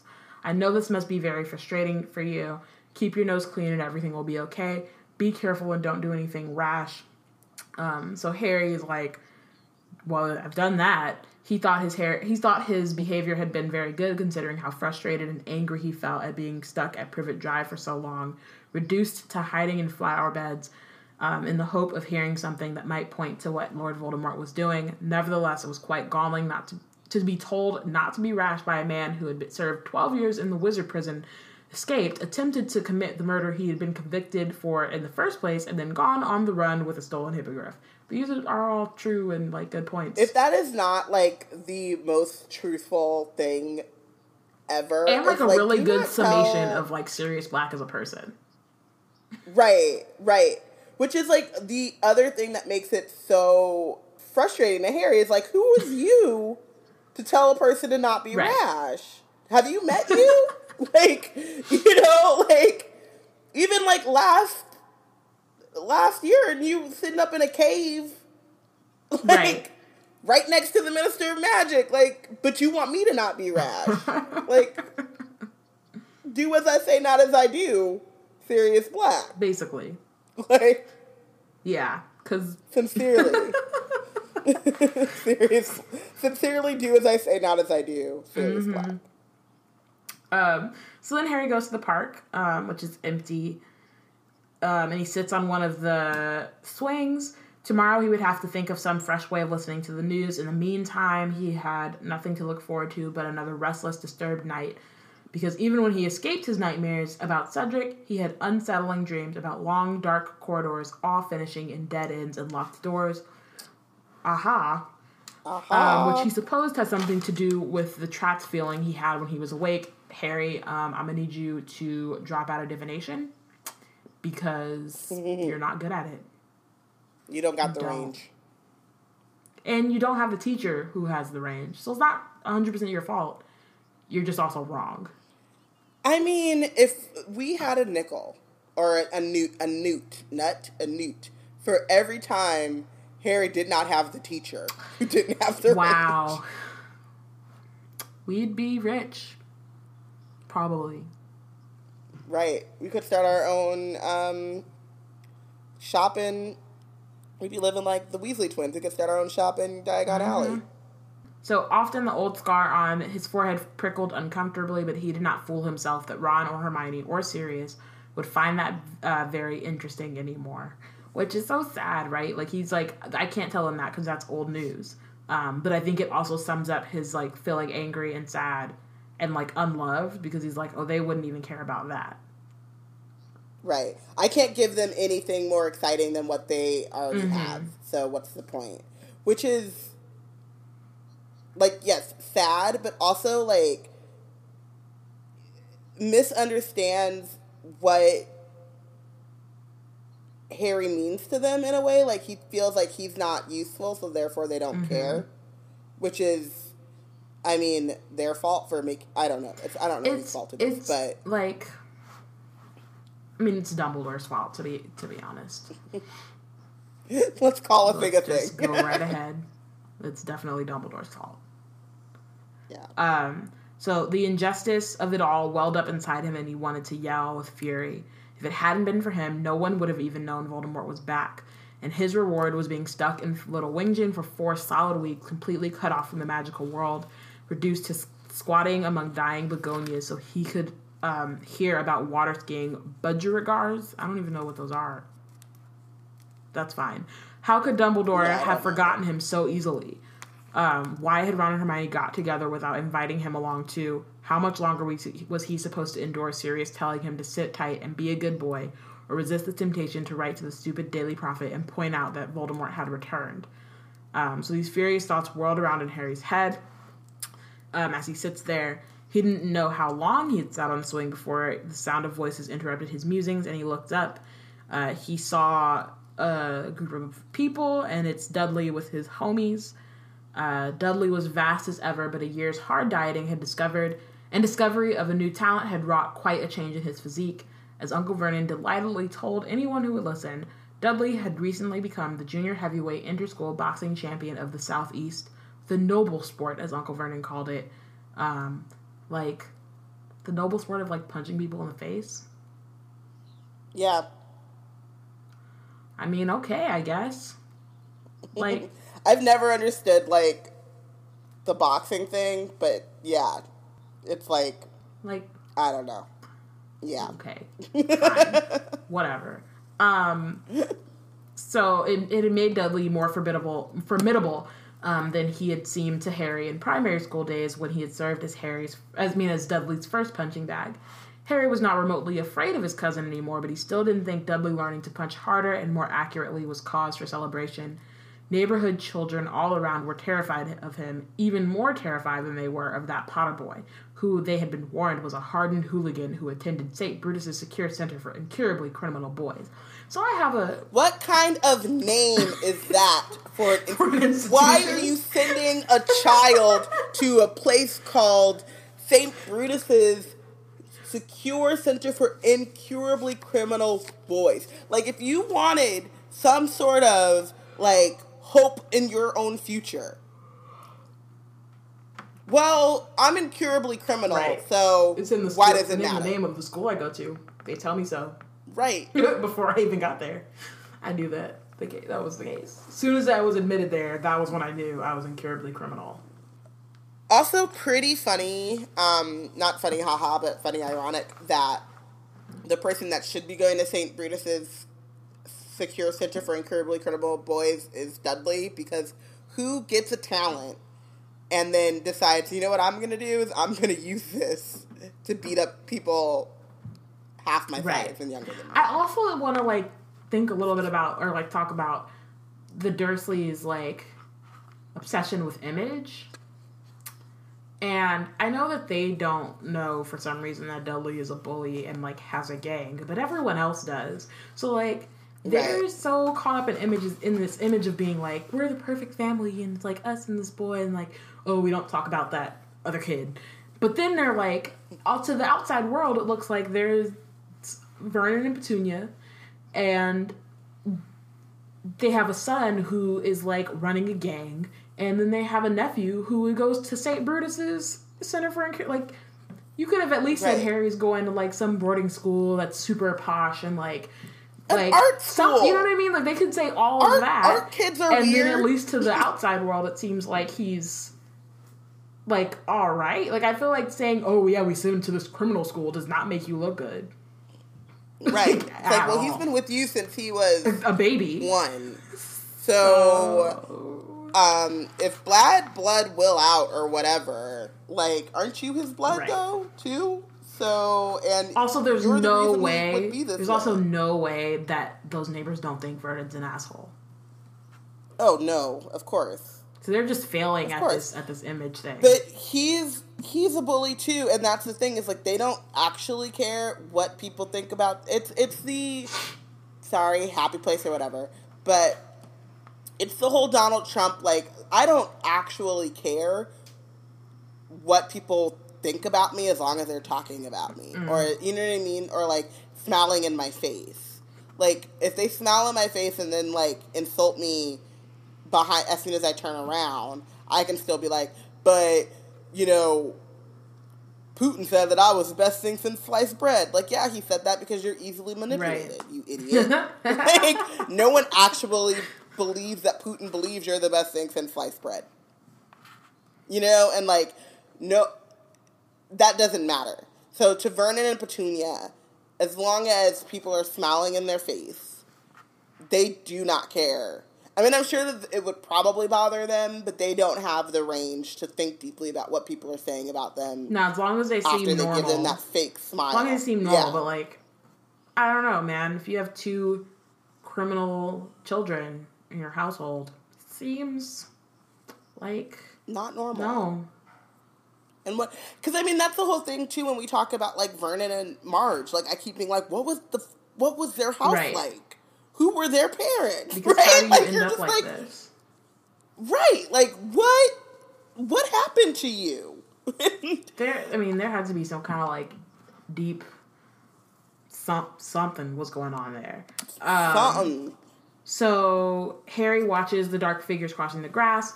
Look round. Harry found himself thinking as he watched them, "Come on, look round. I'm sitting here all alone. Come and have a go." So like he clearly wants to let out some aggression. Um, but also it's like it is also a big change from like Sorcerer's Stone, where he was like, "I'm gonna just go ahead and steer clear of Dudley and his gang because they really like me as a punching bag, so I'm gonna just chill." But this time he's like, "Nah, like I'm ready."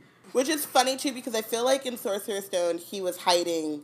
I, he might not have been in the bushes, but or he was in a tree. Or, he was hiding to like not get Dudley and his gang's attention. And this time he's hiding to get like information. And when he like does see Dudley and his gang, he's like, "Come at me, bro." Um, but even and this is like again reading this as an adult, like even Jo writes using the language of like clinically, like he's searching for an outlet. Right. Like, Uh huh. Um, he wants to like, um, what does he say? Um, He oh, it says later be later really- he'd love to vent some of his frustration on the boys who had Yeah. once made his life hell. his life hell. Right. So like he and I don't know if like Harry understands that thought about like what that actually means, the pathology of that and like the, you know, but like th- that he wa- he would love to vent his frustration like he's he's got a lot of pent up frustration and aggression and who better to take that out on than the person who bullied him Right. and I wrote this note, note, and I'll write it again. I mean, I'll bring it up again later. But like, the bullied becomes the bully, Mm-hmm. and like that is textbook. This is just. Do they teach? They make psychology students read this. Like, I mean, they when- should. when you like I said, greatest book of all time. uh huh. When you are faced with a boy that you think might be going through PTSD, does he exhibit any of these symptoms? The answer So- is yes. So, but they didn't turn around. They didn't see him. They were almost at the railings. Harry mastered the impulse to call after them. Seeking a fight was not a smart move. He does not use magic. He would be risking expulsion again. So then Dudley's gang is out of sight. And Harry, uh, or he says, "There you go, Sirius." He thinks nothing rash, kept my nose clean, exactly the opposite of what you'd have done, which is very true. But also, Harry has no idea. Like he doesn't even know the half Right. of it. Like, Right. Sirius would have done hella shit at that moment, and it would have been and a way problem. more. But also, Sirius would have had James and Remus True. and Peter, True facts. and Harry does not have Ron or Hermione, Mm-hmm. and that is a large difference, which is also sad. well, I mean, you know, so he gets to sitting here, oh. might as well just let it all out. This is why cousin Connie made the extension to the bench to so we would have room to let it all out. Uh, so he gets to his feet. Aunt Petunia and Uncle Vernon seemed to feel that whenever Dudley turned up was the right time to be home, and any time after that was much too late. Which is like when you better be home before the streetlights come on, but for a moving target, like, like, how do you know where Dudley is and what his schedule? They don't even know where he is. right? like- Whenever Dudley comes home, that was the time to be home. How am I supposed to know that?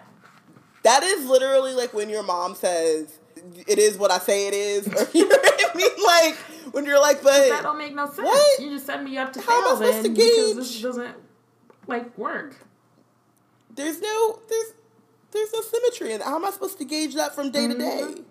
There's no consistency there." So he, Uncle Vernon, and this is ugh, this. Ugh.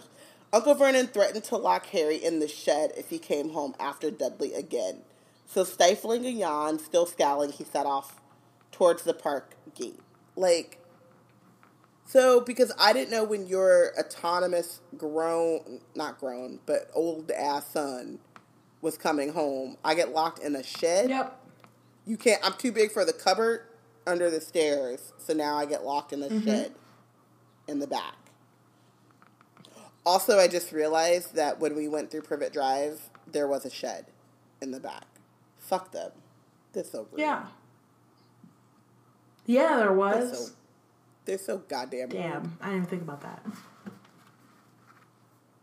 Anyway, uh, Harry gets up and starts to um, walk to Magnolia Cre- uh, down Mag- Magnolia Road to Magnolia Crescent, where he sees Dudley um, saying goodbye and to his homies. Um, Squealed like a pig, didn't he? Malcolm was saying to the guffaws of the others. Nice right hook, Big D, said Piers. Same time tomorrow, said Dudley. Round at my place. My parents are out, said Gordon. See you then. Bye, Dud. See you, Big D. So Harry waits for the rest of the gang to leave before um, catching up with Dudley. Hey, Big D. Dudley turned around. Oh, it's you. How long have you been Big D then? said Harry. Shut it, snarled Dudley. Cool name, said Harry, grinning, but you'll always be Ickle Diddykins to me. Which, you know, I think that, like, Harry needed to take out some aggression a little bit. Right. And this is a, I mean, up until a point, it's a pretty harmless way to do that. the bully becomes a bully. I also want to say though that I had a coworker named Dudley, and I. Call him Ickle Diddykins. and Dudley Woody and Duddy Woodykins And and all all So of I hope, like, the Diddy did he understand that? And or did you just do that in your head? I explained I explained it to him because I just kept calling him Ickle Diddykins and and Dudley Woodley, and he just grinned and bear and bore it. Like shout out to Dudley. Um, wow. who was a like he ended up going to Berkeley. Very smart, very cool guy, um, who just took all of my weird rando shit. allowed you And to call him Ickle Diddykins. no, I called him Dudley Woodley. Oh, okay. I mean, I might have called him Ickle Diddykins once or twice, but I kind of settled in on Dudley Woodley, Mm. Wow. And he didn't go to HR. So good Shout job. out to him. Um, Shout out to Dinky Diddy Dums. I said, shut it, said Dudley. Um, don't the boys know what your mom calls you? Shut your face. You don't tell her to shut her face. What about Popkin and Dinky Diddy Dums? Can I use them then? Dudley said nothing. The effort of keeping himself from hitting Harry seemed to be demanding all of his self control. So who have you been beating up tonight? Harry asked. Another 10 year old? I know you did Mark Evans two nights ago. He was asking for it, snarled Dudley. Can we also? I'm sorry. Shout out to Mark Evans, a nice normal name Right. that I understand. Also, probably Dudley's cousin. Oh. Well, no, would only be Dudley's cousin if there was another Evans sibling. Also- so Yeah, and also it would be. Oh. Mm. It would be like it would be Harry's sibling. no, it could also be Harry's cousin Um, too. He was asking for it. It's now Dudley. Oh yeah, he cheeked me. Yeah. Did he say you looked like a pig that's been taught to walk on his hind legs? Because that's not cheek, Dud. That's true. I mean, Harry is in the wrong in this moment, but also, I again, I just appreciate that he is He's really good pulling- at um talking smack. He's tapping into his inner Portia. That's really He ain't right. but he's not wrong. But he ain't wrong. But he's not wrong. He's not wrong. Dudley deserves this. It's that thing where you like always like your parents and like you people always say like make sure if you're gonna give it, you're ready to get it back twice as mm-hmm. hard. And like Dudley hasn't had to like get it back. I mean, besides a certain like, but Harry is always kind of like outsmarted and like smack talk Dudley, like talking about like the toilet's never had anything as terrible as your head or whatever. Like that was, I That was think, pretty good. Sorcerer's Stone. Yeah, it was. Um, so like this has kind of been their dynamic, except now Harry is like more brazen and like not running away after he's in. He's like standing his ground. Right. And Dudley is his instinct is to punch, but he knows that like Harry um, may not be able to like out physically maneuver him, but does have his own level, like has a level playing field that he's not willing to, you know. Mhm. He's like, Cross. not finna get turned into a frog. Not today, sir. Yeah, I don't want another pigtail. Nope. I'm good. Um, a muscle was twitching in Dudley's jaw. It gave Harry enormous satisfaction to know how furious he was making Dudley. He felt as though he was siphoning off his own frustration into his cousin, the only outlet he had. Hey, guess what? Okay, is this like a DSM five? Because all of the all of the things. I think it's just a house your- at this point, to be honest. Does your patient I think we just all live here now. We're roommates. does your patient exhibit the siphoning of frustrations onto other people? so much happening. He might have PTSD. You sound like you're doing a commercial. You sound. I, you know- I am. The addiction hotline. So I watch a lot of news, and there's this terrible, like on the local channel, there's this terrible, like the addiction network, Oh. like uh, commercial. That's what I. Because what I'm thinking is you like need help. My, what I'm thinking is like the you know the mesothelioma. Commercial. Yes! that's what, the, that's what Yes! you sound like right now. Are you or any of your loved ones exhibiting these these symptoms after symptoms. taking this thing? You may be entitled to You compensation. You might have PTSD, and you are entitled to compensation. Somebody pay Harry. Join this class action lawsuit against Hogwarts School of Witchcraft and wizardry and the Ministry of Magic. Did you encounter a Dementor when you were 12 years, 13 years old? You might be entitled to compensation. Man. Um, so they turned right down uh, a narrow alleyway. Um, on their just to like take a shortcut. Think you're a big man carrying that thing, don't you? Dudley said after a few seconds. What thing? That that thing you're hiding. Harry grinned again. Not as stupid as you look, are you, Dud? But I suppose if you were, you wouldn't be able to walk and talk at the same time. And Harry pulled out his wand. Indeed. Um, Harry pulled out his wand. You're not allowed, Dudley said at once. I know you're not. You'd get ex- expelled from that freak school you go to. How you know they haven't changed the rules, Big D? They haven't, said Dudley, though he wasn't completely convinced. You haven't got the guts to take me on without that thing, have you? Dudley snarled. Whereas you just need four mates behind you so that you can beat up a 10 year old. You know the boxing title you keep banging on about? How old was your opponent? Seven? Eight? He was 16 for your information, snarled Dudley, and he was out cold for 20 minutes after I'd finished with him, and he was twice as heavy as you. You just wait till dad till I tell dad you had that thing out. Running to daddy now, are you? His little is his ickle boxing champion frightened of nasty Harry's wand? Not brave not this brave at night, are you? sneered Dudley. This is night, Diddykins. That's what we call it when it goes all dark like this. Um, before we get back into the feelings, Harry is out here just it's wonderful See, this is where I'm like, but you are just like so like it was good for a second, but now I'm uncomfortable. And I've always felt that way when I read this. Like, okay, Harry, you got your couple of digs. He in, does need to stop. but now you need to stop. He, he Like, this is uncomfortable. yeah, no, he definitely And- went too far. But also, I just Which I is why- disagree a little bit. Then Dudley comes back with right. I mean, when you're in bed, in bed, Mm-hmm. and then Harry stopped, uh, or Dudley stopped walking, and Harry stopped too, staring at his cousin. What do you mean? I'm not brave in bed," said Harry, completely nonplussed. What? Am I supposed to be frightened of the pillows or something? I heard you last night," said Dudley breathlessly, talking in your sleep, moaning. What do you mean? Harry said again, but there was a cold plunging sensation in his stomach. Dudley gave a bark, a harsh bark of laughter, then adopted a high pitched whimpering voice. Don't kill Cedric! Don't kill Cedric! Who's Cedric? Your boyfriend? Which is like, if your cousin is talking and moaning in his sleep, don't kill Cedric, see, and your reaction is to make fun of him about that, which, yes, they're 15 and 15 year olds are monsters. But more, I usually think 12, 13 year olds are monsters and 15 year olds have some level of sense. Why aren't you like, hey, mom, dad, something's up with do you know what Harry's dreaming about? Right, and I think the other thing, right, is like it's this is one of those things where it's rough because the Dursleys have no idea what happened, like literally no idea. Yeah. Um, which, but then also, which is like you know maybe they should, but would they care? right. You know what I mean? Like I don't know if that would improve Harry's situation, like at all.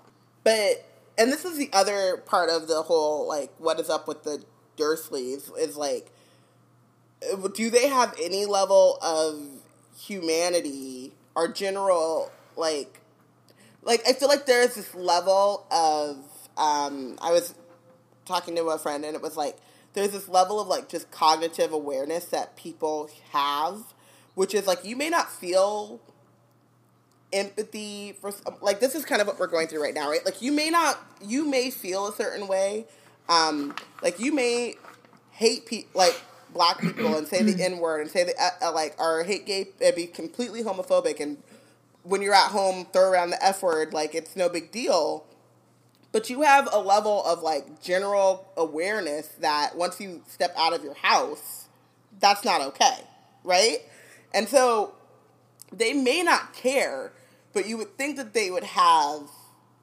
unless they're just completely, like, what is it, sociopathic? Um, a level of awareness that's like, maybe don't taunt the kid dreaming about someone getting killed and asking his dad to, like, save him from getting killed. Right.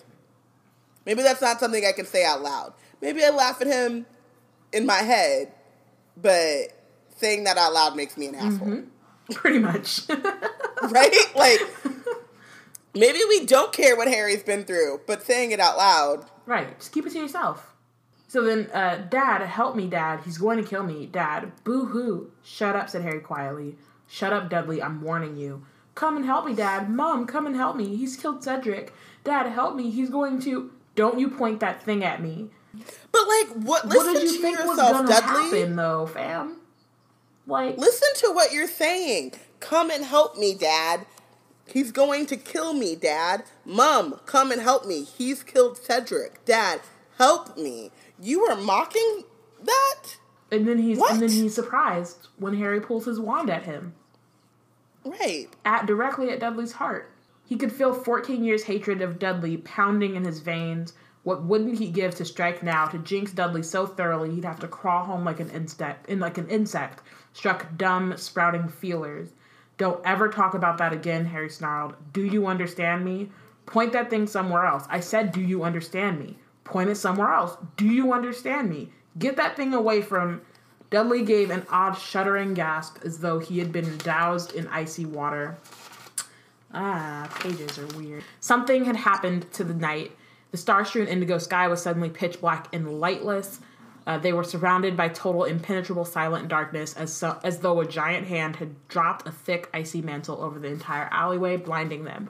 For a split second, Harry thought he had done magic without meaning to, despite the fact that he had been resisting as hard as he could, um, and he didn't have the. Uh, this then reason caught up with his senses. He didn't have the power to turn off the stars, um, so he looked around. Dud- uh, what what are you doing? Stop it, Dudley said. I'm not doing anything. Shut up and don't move. I can't. This is also sorry. This is the point where, um, because of where they were at and the tension that they were at, it makes sense that Dudley thinks that Harry is doing this, and because Harry was threatening him with his wand, it's like the kind of poetic justice or something that then this happens, and Dudley is obviously like Harry did it because he was just literally threatening me, and then this stuff happens. But also, if they knew Harry even a little bit, would know that like he might threaten you with his wand and he might have a temper, but he was gonna turn you into an insect. Right. Like, That was it. That, That was, was literally what he thought of. He was like, I'm about to turn this bro into an insect so he could just go crawling back to his family. is- like, not, I'm going to kill him. Not even like, I want to torture him right. It is. him. It is literally what we were saying about like the difference between Voldemort's Priori Incantatem and Harry's, where it would be like Super boring. It's like Avada Kedavra and and Crucio versus four point like point me spell. you know what I mean? Like like Harry is is jinxing you and making you into an insect. He's not sucking out your soul. Right. Like, he just Exactly. he doesn't. He his brain doesn't even think that in in those grandiose grandiose terms. Exactly. He's real mundane. I'm not doing anything. Shut up and don't move. I mean, sorry. Back to the being him being mundane. Expelliarmus is literally the evidence for that. Okay. Um, I'm not doing anything. Shut up and don't move. I can't see. I've gone blind. I I said shut up. Um, so Harry's looking left and right, trying to see what's going on. Um, it's impossible. They couldn't be here. Not a Little Whinging. He strained his ears. He could hear them before he saw them. I'll tell Dad, Dudley whimpered. Where are you? What are you do? Will you shut up, Harry? His- I'm trying to listen, but I'm trying to list, but he fell silent. He heard just the thing he had been dreading. There was something in the alleyway apart from themselves, something drawing a long, hoarse, rattling breath. Harry felt horrible jolt, a horrible jolt of dread as he stood trembling in the freezing air. Cut it out. Stop doing it. I'll hit you. I swear I will. Dudley, shut. Wham! A fist came into contact with the side of Harry's head. He has to have a concussion at this point. Like, there's no way he doesn't have a concussion. That's, yeah.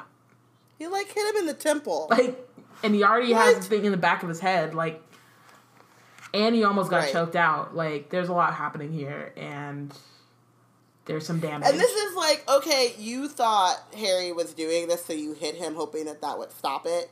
But like in that in the temple, though, well, I mean, Harry. I mean, Dudley can't see. he can't. So he's just swinging. True. Um, so small white lights popped in front of Harry's eyes for the second time in an hour. He felt as though his head had been cleaved in two again. Could send him to the hospital, fam. Where's um, the where is the sideline the sideline doctor for the concussion protocol? Something. because Harry needs Um, right now. Next moment, he landed hard on the ground and his wand had flown out of his hand, which is like, of, Of course, of course Um, he did. you moron, Dudley, Harry yelled. He heard Dudley blundering away, hitting the alley fence and stumbling. Dudley, come back, you're running right at it. Um, there was a horrible squealing yell, and Dudley's footsteps stopped. At the same moment, Harry had a creeping chill behind him that could only mean one thing there was more than one. Dudley, keep your mouth shut. Whatever you do, keep your mouth shut. Wand, Harry. Uh, so he's like trying to find it. Where's Wand? Come on, Lumos. He said the spell automatically, desperate for the light to help him, and to his disbelieving relief, light flared inches from his right hand. The wand tip had ignited. So Harry snatched up his wand um, and seized the Dementor. Wandless magic, though, Well, I mean, kind of. really, I think it was just like because he was so close, but it like it's technically it's wandless magic. yeah. I'll I'll give you that. Give him his due. Um, Expecto Patronum. A silvery wisp of vapor shot out, but the spell hadn't worked properly. Tripping over his feet, Harry retreated farther as the Dementor bore down upon him, panic fogging his brain. Concentrate. Expecto Patronum. His voice sounded dim, dim and distant. Another wisp of silver smoke, feebler than the last. He couldn't do it anymore. He couldn't work the spell. There was laughter inside his own head, shrill, high pitched laughter. He could smell the Dementor's putrid, death cold breath filling his own lungs, drowning him. Think, something happy. But there was no happiness inside him. this is a comfortable couch. You know, I can live here for the rest of our lives. until the end of this Yeah. book, and then I'm gonna go. I'm gonna go read about fairies. Mm. Mercy Thompson. I was gonna say not till the end of this book, at least two more years, but it's fine. Yeah. Um, the Um, Dementor's icy fingers were closing around his throat. The high pitched laughter was growing louder and louder, and a voice spoke inside of his head Bow to death, Harry. It might even be painless. I would not know. I have never died. Um, so I just wanted to point out, too, like, He's salty in Harry's head right now. that's true. Um, super salty in his head. Blood pressure still high. Um, but also, like, one of the interesting things, right, is that now this is a more recent and immediate trauma, whereas like before it Mm-hmm. was like something that he didn't really remember um, or didn't realize that he had retained. Versus now it's like, nah, I'm got plenty of things to to to remember. to pull from. Exactly. Yeah. He was never going to see Ron and Hermione again, and their faces burst clearly into his mind, and he fought for breath. Expecto Patronum, dude. Dude. Like, dude. Their friendship is strong with a K. The force is strong with these Like- three. And then the fact that then when you think about just a couple pages ago, like he's like angry with them He's and he's like they don't even care about me anymore and I feel so lonely and isolated, but still just their faces allow him to produce a Patronus that works. I was thinking about this because when I went to visit you um, in Chicago, um, I had like hung out with you and Portia, and then I'd left and went and hung out with like my uh, college friends, and then I had this like moment of like leaving like family and going to family and just feeling like surrounded and shrouded in love and like there was this like you and I have this and I have this with my other friend that lives in Chicago, Alonzo, where we just sit in silence and it is glorious. Mm-hmm. Like we don't need to talk. We like you know, like it's just like I feel understood, I feel heard. And I mean, I haven't really gotten into like I'm sure that I've made you very angry because of who I am as a person. But I still feel like even when like I'm frustrated or like I just want something to be different or I want something to move faster, whatever, there is this like I under like there's this level of understanding mm-hmm. that you have with certain people. And and I think it's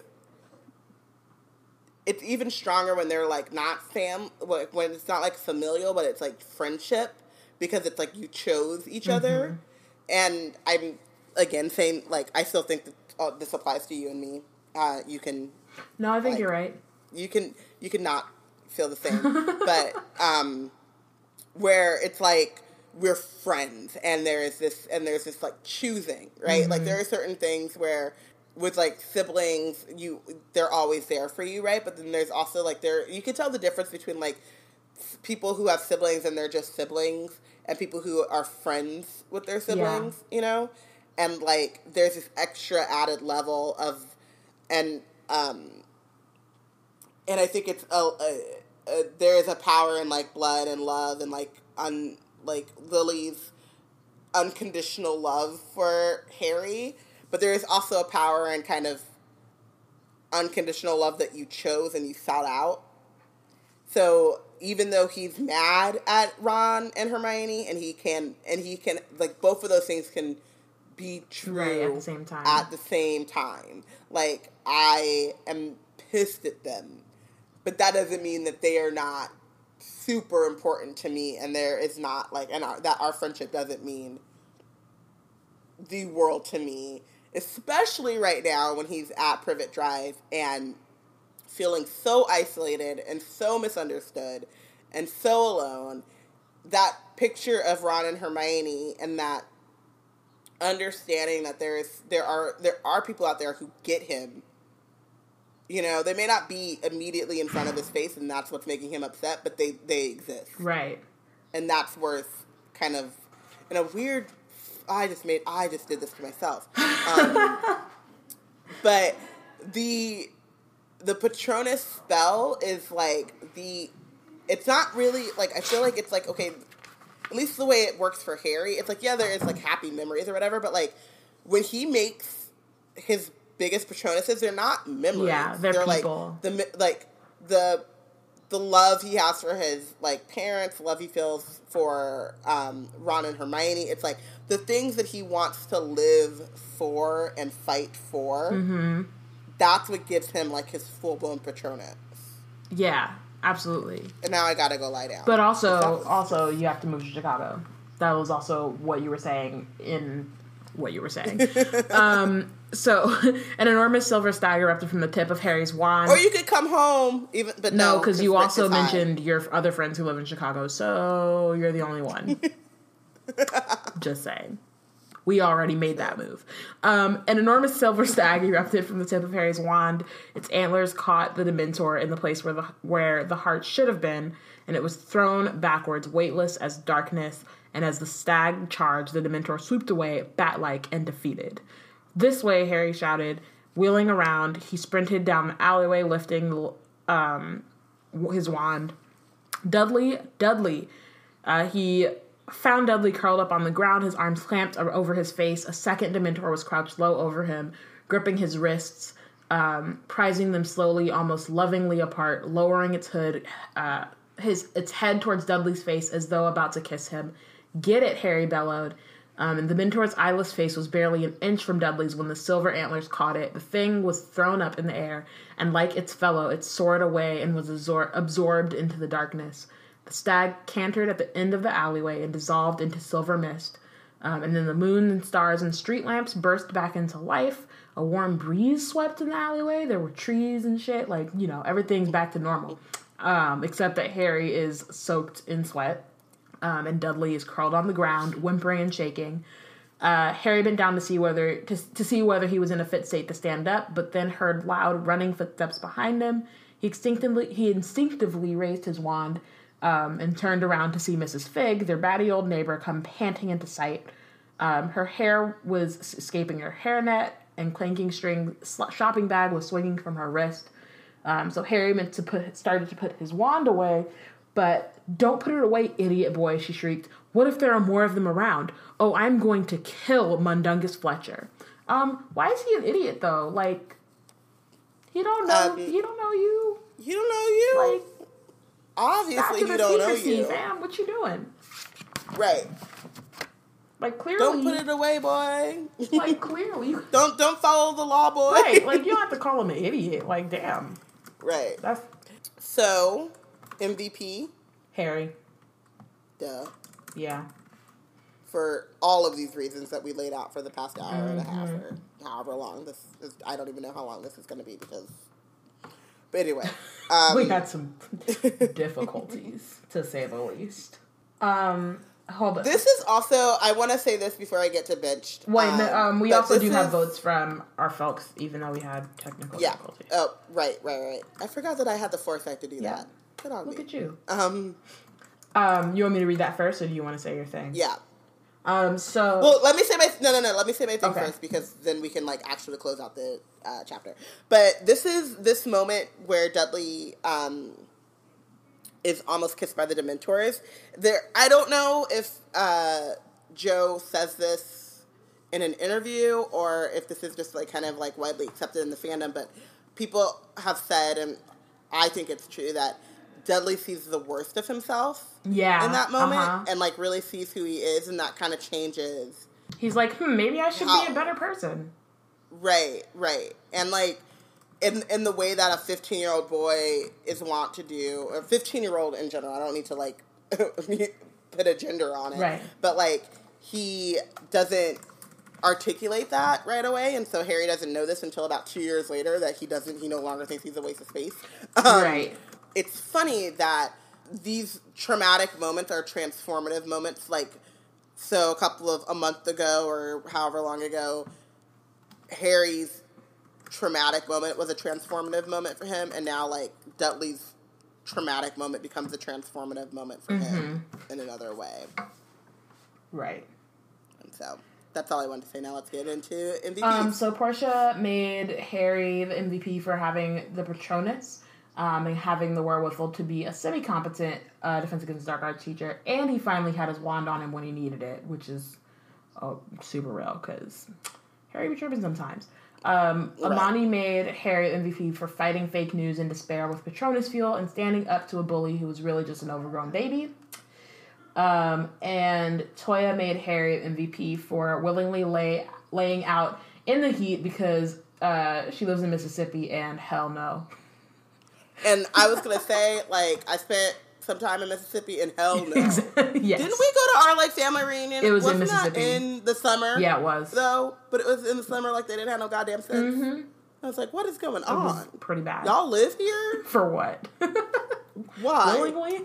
Um, Why am I wet? That was what I remember At too. all times. It was like it wasn't just like hot, but like the humidity. I was like, why am I wet? Like I got out of the shower, yet I feel like I'm still in the shower. Yep. I'm confused. yeah. It's pretty terrible. Um, who did you bench? So I had two benches. I have one like slight bench. Like he like so you know the like um first, second, and third place podiums. I have a first and second. So the second place bench is Mundungus Fletcher Mm-hmm. because you had one job. Like you Literally had one job. You had one job. one. You couldn't wait. I mean, I guess he explains that like it like was a once in a lifetime deal. no. He couldn't. He, He couldn't had one job. whatever. But he had one job. You couldn't tell those whatever. Um, and then what I re- who really needs to get benched is um, a couple of people really need to get benched, but Cornelius Fudge Mm-hmm. because we got Dementors and Little Whinging. Like Harry is like they're they're Dementors here literally in Little Whinging. Two? Yeah. Mm-hmm. First, there were hundreds of them at the school I go to, And- and, now they follow me here. Yep. What? Yes. Um, I benched Umbridge because she's the one who sent them Dementors. And we haven't even met her yet, and she's still doing the most. I forgot about that. So I benched her. Um, Amani benched. And the plan was to send the Dementors so Harry would do magic outside of school, and or and get, it- his soul sucked out, and either way, win right. win. Either one, win-win. So, fuck her.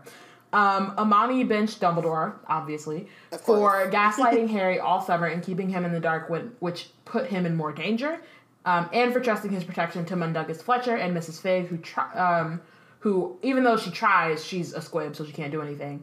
Um, so Dumbledore would have endangered her too if it was a real threat that Harry couldn't manage. Right.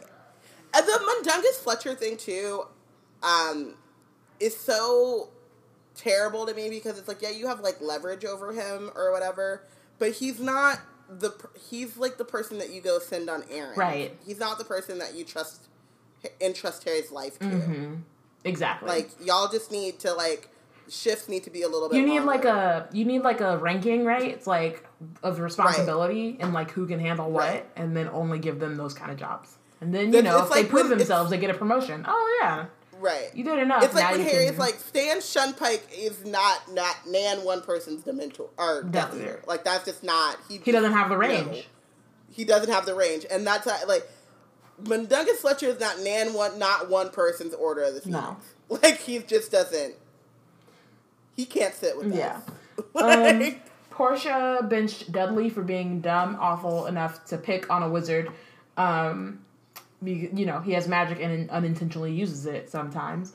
Um and then also Umbridge um and the ministries continue faith in Dementors. How are you going to trust Dementors over Dumbledore and the boy who lived? Which is a question a good question. Um and then Toya benched Petunia for not knowing where her kid was or what he was doing which is, Which is- also valid super valid. Matthew, sorry, I want to go into. Uh, he he made Mrs. Figg his MVP for doing the most thankless job in the order, um, and bench the Daily Prophet. Uh, he says it's too easy to to bench Mundungus Fletcher, so he benches the Daily Prophet for being sneaky and destroying a teenager's reputation in the part of the paper teenagers don't read. Um, but all of those things are true. All of those things are valid. but I gotta say, Umbridge did send two Dementors to Little Wing. She did. God and damn the consequences, because what, they, like, obviously they, they're about to kiss Dudley. Yep. They didn't give a fuck. She does not care. She also doesn't care about Muggles, like as we see in uh, right.